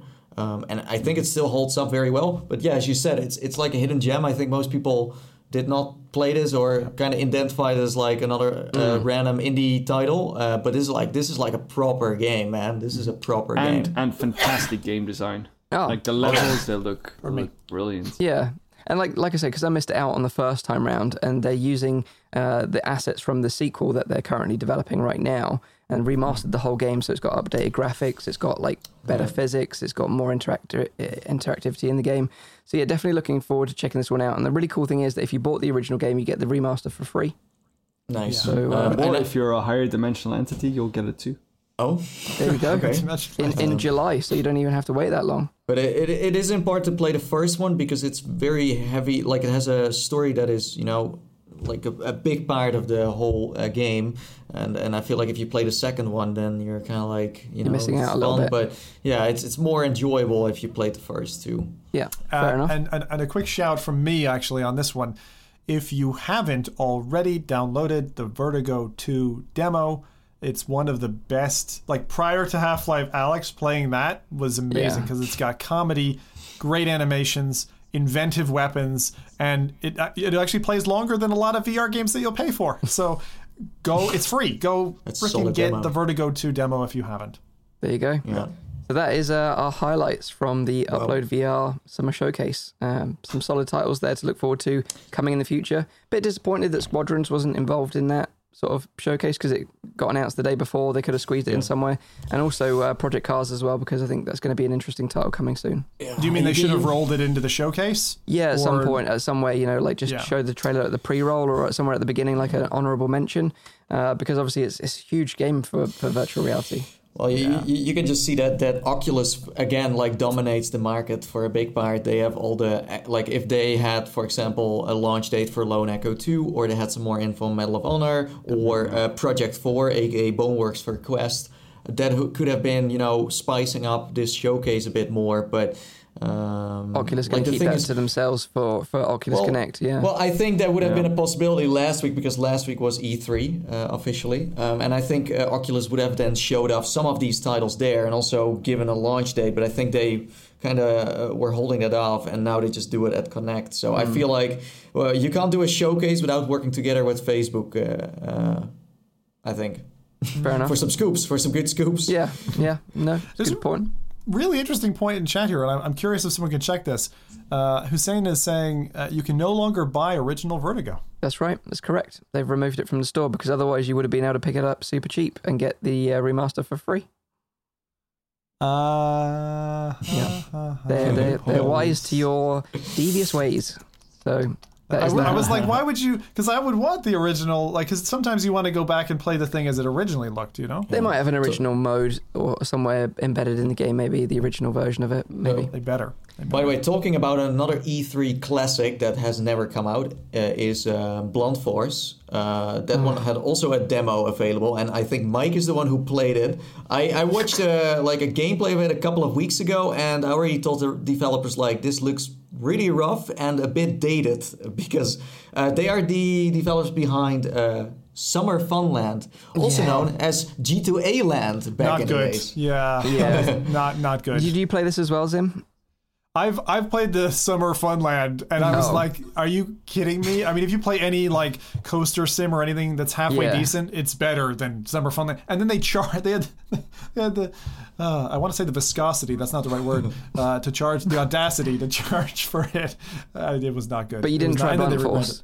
I didn't try oh, okay. Blunt Force. What was it? Can you explain it? Yeah, so basically it's from the same developers. Uh, it actually featured in one of my most anticipated VR games list once uh, a while ago, maybe a year 84, ago. 84, 84 years ago? 84 years ago, because the, the, the trailer they did was amazing looking. Like it yeah. made the game look so incredible, based in World War II. You know, it's oh. got this kind of time traveling element to it where you flip between the future and the past. Uh, mm-hmm. It's got mm-hmm. some gunplay in it. It looked really nice. I played the demo this week because they dropped it very silently, in fact, on Steam, and it was just so rough. It played really bad on the uh, the Valve Index because all the controls were tied to Oculus Touch controllers, um, uh, so I couldn't grip anything properly. Everything just felt muddy. Um, you know, you had to duck behind cover, and it was all. It was just really bad. Like it was really bad. Oh, it's it's not very often I think, oh god, this is like proper terrible but it was proper terrible. Um, and mm. it's quick, you know, completely done me a 180 on my excitement for this game. Put it that way. Yeah. Right. Yeah. And uh, just in case people are wondering, PD's informed me in chat as well. The original Vertigo demo is available, so you can oh, actually you can still play two, the original two demo. demos you can go and grab. But yeah, Blunt Force, we'll stay away from that one then. Yeah, avoid that one. So that is um, the uh, VR Summer Showcase. So now it's time to hand it over to Zim for what you can play next week. You know, because obviously all these games are coming in the future. Well, what we got lined up for next week, Zim? Tell us. Um, yeah, yeah, loads of stuff. Um, actually, again, like it's funny because the first two entries, uh, or sorry, two of my entries on the list, and I've got four to talk you through this uh, this week, uh, are early access titles. So um, that's another thing. I mean, we talked about microtransactions Uh-oh. earlier. Early, early access, access. is another one. Uh oh. not that it's not that spicy, but first one's Panther. Okay, so you guys have played a, a kind of an early build of this, as, as have I. Um, but but even the developer has commented in the Steam profile, Panther, which is a single player stealth action sandbox game. Uh, they've co- quoted it as very early access, and they're part very of the early. early access program. Uh, it's twenty dollars. It's uh, sixteen pounds by Wolf Dog Interactive and dropped on the 16th of June. So this one's already available if you want it. Uh, this is one of those games where kind of like Rainbow Six. Um, you're able to go in and plan a heist and steal, you know, old artifacts and stuff like that. Um, there's a variety of environments, kind of from warehouses to office spaces, uh, and you're going up against AI. So it's a single player experience, um, and you can go in like you know guns blazing, or you can actually um, uh, do it stealthily, like you're supposed to. And I would say, com- you know, contrast it against like Espire One. Um, I really think that the things that stand out are the engine and the, the way the characters look, uh, the art style, which is almost borderline cartoonish, uh, to get while still remaining kind of a serious look. Um, there's some humor in there that isn't there, I would say, in Espire. And although I'm a fan of Espire, I've also liked my time in Panther. So I'm, I'm keen to see what they've come out with. I wonder mm. how far they've gotten now that they're marking it as very early access. Um, but it's out there if you're interested in another, um, you know, another uh, stealth action game. So, have any of you guys played it since it dropped? No. I played the uh, the original demo and I covered it on the channel, and I thought yeah. it was pretty fun. Um, yeah. But next week, I think there's uh, another stealth action game that I think people are going to be more interested in. nice. Uh, yeah, he's, he's got a premonition there that we might just have to unveil here in a couple of jumps. Rowdy, you wanted to say something? No, I, I said I, I also played the original demo and I, I really liked that one.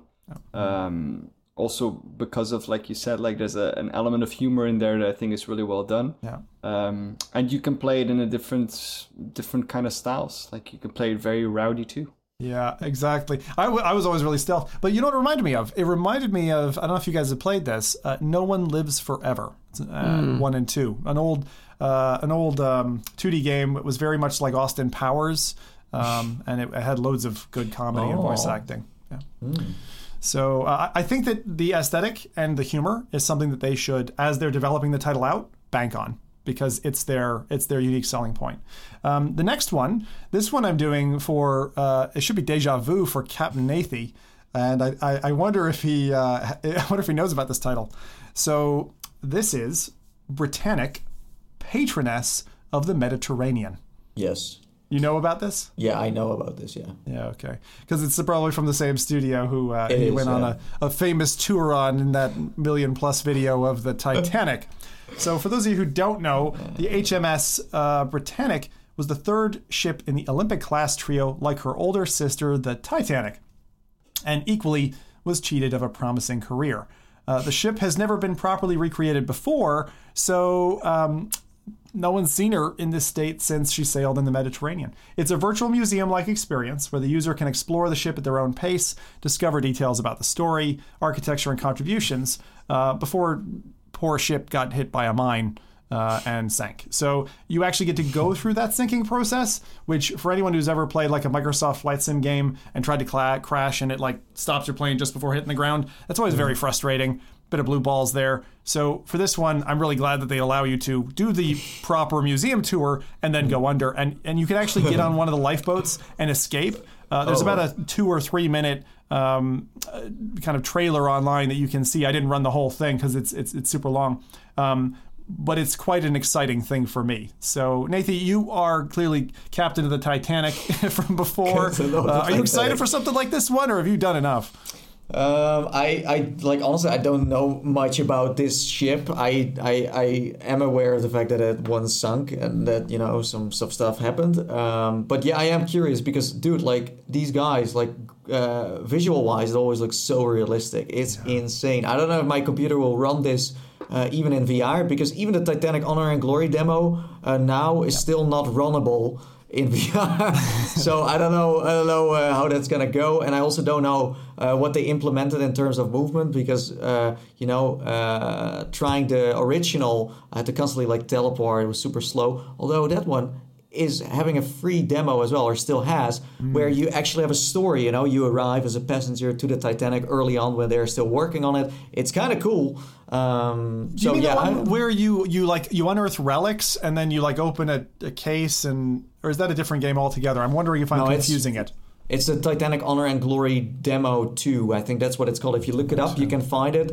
Uh, I still think that the VR support on that is pretty rough, but you can get an idea of what it looks like. Mm. Um, you, you have the other one that is called, I think that's the one you're referring to. It's Fall of the Titanic. Fall of the Titanic. The one where you this can go down to the rover. The one, the one where yeah, the one that that was just so bad but so funny when I look back at it now. Yeah, it's it, it's definitely kind of rough around the edges, but I like rough around this an understatement. Rough around the edges. So this one dropped on the 19th of June. That's Britannic, Patroness of the Mediterranean. Mediterranean. Do okay. not ask me what a patroness is. I don't I can know. And it's fifteen dollars or about twelve pounds. Okay, there you go. Wow. That's that one.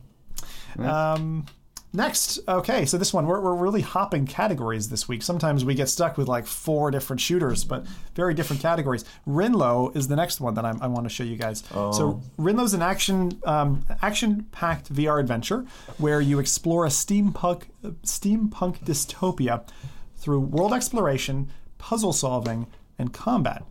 And because of that, to me, it looks like a bit like a Swiss Army knife VR game. You're kind of doing puzzle stuff, you're doing combat, you're doing exploration. Um, not many games do that. So this is coming again. This is the other early access title, but there is a free demo available for the next uh, for the next two days. So if you're catching this, this is the 20th. Catch the free demo if you want to check out Rinlo.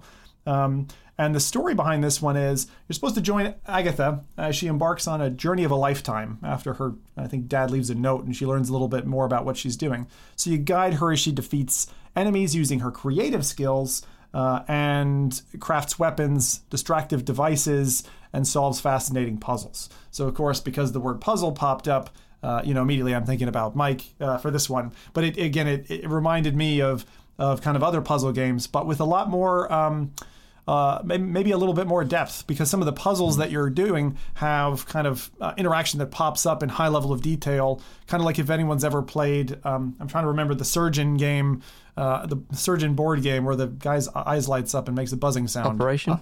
Operation, mm. a bit like that. That's what it reminded me in terms of the visuals. So you know how we call that in uh, in Dutch? How do you call it? Doctor Bibber. Dr. Bibi. Well, funny enough, And like uh, I, Bibi I means means Oh. like shaking in Dutch. Doc- Bibi? doc- right, Nathan? I'm correct, right? yeah, yeah. Like the funny part is, I played this game and I was thinking about Doctor Bibber while I was doing this one puzzle. Dr. Um, Bibber. so Oh, that's why I'm like I uh, thought was Bibi. Like like Bibi, Bibber Bibi. means like shaking. blobby. Doctor Um, shakes a lot. Yeah. But um, like I hate to say it because I love third-person VR games, but this was really rough. Oh, you it? played the demo? Maybe, maybe play- no, no, no. I played, played the the. game. I got uh, yeah, the game itself. the. Um, the voice acting was, let's say, okay. I thought the story was yeah, kind of interesting, but it it was, um, as you said, it's early access, so I mean that's definitely what it reflects. But um, l- l- just imagine like you have this little character that you control with your hands. Um, and um, you you can see an overview of where it's walking around, but then at a certain point, um, the view switches, and then you're like, "Whoa, but where did? Oh, there's the character." So the angles that they went for, it's constantly like, "Oh, where did my character go?" You know, so it's it's very strange where it dips to black, goes to another spot, but when you then go back with the character, it also the camera also goes back again, and then when you do a puzzle, um, it's not like it's let's say the, the, the little character that you see ru- running around for example you find a puzzle that is hidden inside a clock or something uh, that, that's just what i'm making up right now but just to give you an example so then you switch to her view and then suddenly you have you this ginormous hand but you're in a total different world with this uh, rendered puzzle in, in the middle and you have to solve it but uh, I don't know. It, it was very like when you play platformers, you're constantly trying to jump onto everything. But this was really, oh, I can only hold here, and I can't like in Tomb Raider, for example, like jump off the wall. It was all very like Compartmentalized. yeah, very. Um, but again, I mean, this is like an indie developer who's trying to you know set food. How long ago on did you the- play it? I played for about an hour, um, but I How long um, ago? When I think a week, a week ago. Yeah. Oh, okay. So yeah, they recently. dropped exactly. Um, I was planning to cover it on my channel uh, because I thought it was kind of interesting, but in the end, I decided not to. Uh, uh, That's fair enough. Yeah, no. Yeah, and it's Yeah. worth noting that you know a lot of these demos are available on Steam right now during the summer this summer event. You know these free Correct. demos. So um, you know, it's good to Pancake Games as well. So if there's the games you want to go and check them out, go and go and do it now before they get pulled from the store. Yeah. I don't know if they Oh, are pulling yeah. them or not. Before I move on, then if anyone has a, because I know I have one. Anyone have any recommendations for the for the demo? One each, if you've got one. Only Pancake ones. That's fine. Go ahead. Oh, Rift Breakers. What is that? What are you doing it? Uh, it's top down isometric. Uh, you play a girl in a, a huge mech suit, which looks badass. Uh, you build a base on an alien planet, gather resources, kind of a mix between like uh, Command and Conquer and something real time, like a like bl- like a Diablo or something like that, but with a So- sci-fi theme. Really cool. Diablo Mech Warrior. Like uh, you lost me in the category, but it sounds bad. What was the name again? Rift Breakers. Riff or Rift? it Rift Breakers. sounds very Rift familiar. Breakers. Yeah, it's Very something cool. that has been around for a while. Okay, well, I- I'm going to give one. I'm going to say Carrion because Carrion. If you've ever wanted to be a badass alien and and kill people, then Carrion is an evil demo. Carrion. It's awesome. Carrion. C A R like Carrion like Carrion feeder. Okay. Uh, Nathan Rowdy got anything to spot or shall I move No, on? No, not really. No. Um, I played one demo that is called Genesis Noir, and it's it's it's it's all about the the audio experience where you use your your mouse to to interact with. You start in a galaxy with this with this man in a suit that dances with his jazz, uh, you know, um, with, with his uh, what is it called? A uh, Saxophone? saxophone exactly. And then uh, it's it's it's very artistic where it's about you know the busy life but then enjoying music and then getting to meet other people who also like to make music. And then it's very uh, yeah i can totally recommend it. It's, it sounds so trippy when i say this but seriously look up genesis noir I, I was just I looked at it as like hmm, okay let's just try this it was super chill uh, really nice I think Zim would totally like this. Yeah, I, I immediately I'm to take you up on that. So thank you very much, guys. That was really cool. Uh, I'll just spot a couple of a couple of other things before we close out. So um, next one, don't be a hater. Uh, this one is, uh, I'm saying that's a that's a because David Hayter was on the podcast showing off his uh, voice for Phantom Covert Ops. So Phantom Covert Ops, uh, you're stuck in a kayak, which uh, might sound limiting, but it really isn't. And um, I love the visuals on this one. There's some really cinematic experiences. You are an elite and deadly covert operative, didn't you know? Um, and so, with a single night to prevent an all out war, uh, you are dispatched into a remote, hostile wetland in your tactical kayak. And um, you have to engage your targets lethally uh, or infiltrate unnoticed. So, again, a bit like Panther, what we were talking about before, you can decide to go a bit heavy or like Rowdy would. Uh, or you can you can take it as you like. You know, you can go ahead and paddle your way through some uh, brush and past some guards. Um, this game has a cool, a couple cool features. Six to eight hours of gameplay, uh, various game modes and unlockables, and it's cross-buy supported. So on Rift and Quest, this is landing on the 25th of June from our friends at nDreams, uh, and it's thirty dollars, twenty-three pounds. Phantom Covert Ops. You guys excited for this yeah. one? Yeah, I am. I am. Uh, I, I like the demo. I played it on, on, on the Quest not that long ago. Uh, it was like a like a media demo, um, and I, I liked it on there. That was in a very early stage still that they that they had that demo. Uh, so I, I'm really excited about the full game for this one. Uh, being limited in the can in in, in the canoe canoe was it canoe kayak canoe? kayak. Uh, is it a kayak? Kayak. Yeah. The kayak oh, okay. is the one that's pointed at the front. A canoe has a rounded bow. That's kind of the difference between okay, like an so alligator it's, it's and a, a crocodile. Okay. Yeah. So being limited in that is is really not that limiting at all, since the amount of stuff you get to do uh, mm. uh, on the water. I think I, it's amazing. I like the push offs in it. That's that's like like the fact that you can take a kayak and push yourself off the wall. Um, those those physics are, are nice. I like that. Yeah. But um, the other cool the whole kind of of, silent kill is is fun. The other cool feature of this game is that it's got cross save support, so you can play it on Rift and then take it on the go with Quest and you can carry on where you left off, which is really new, and we haven't seen that in wow. many uh, Quest mm. games. So it's one of the first to introduce that feature, which is really neat. That's really nice. So it's, a, it's some form of a cloud save then, where yep. where you're picking up where you left off. That's yep. that's cool. Yeah, we're going to be talking about it next week, of course. Um, I'd imagine most of us are going to be playing it this week, so we can tell you all about it next week.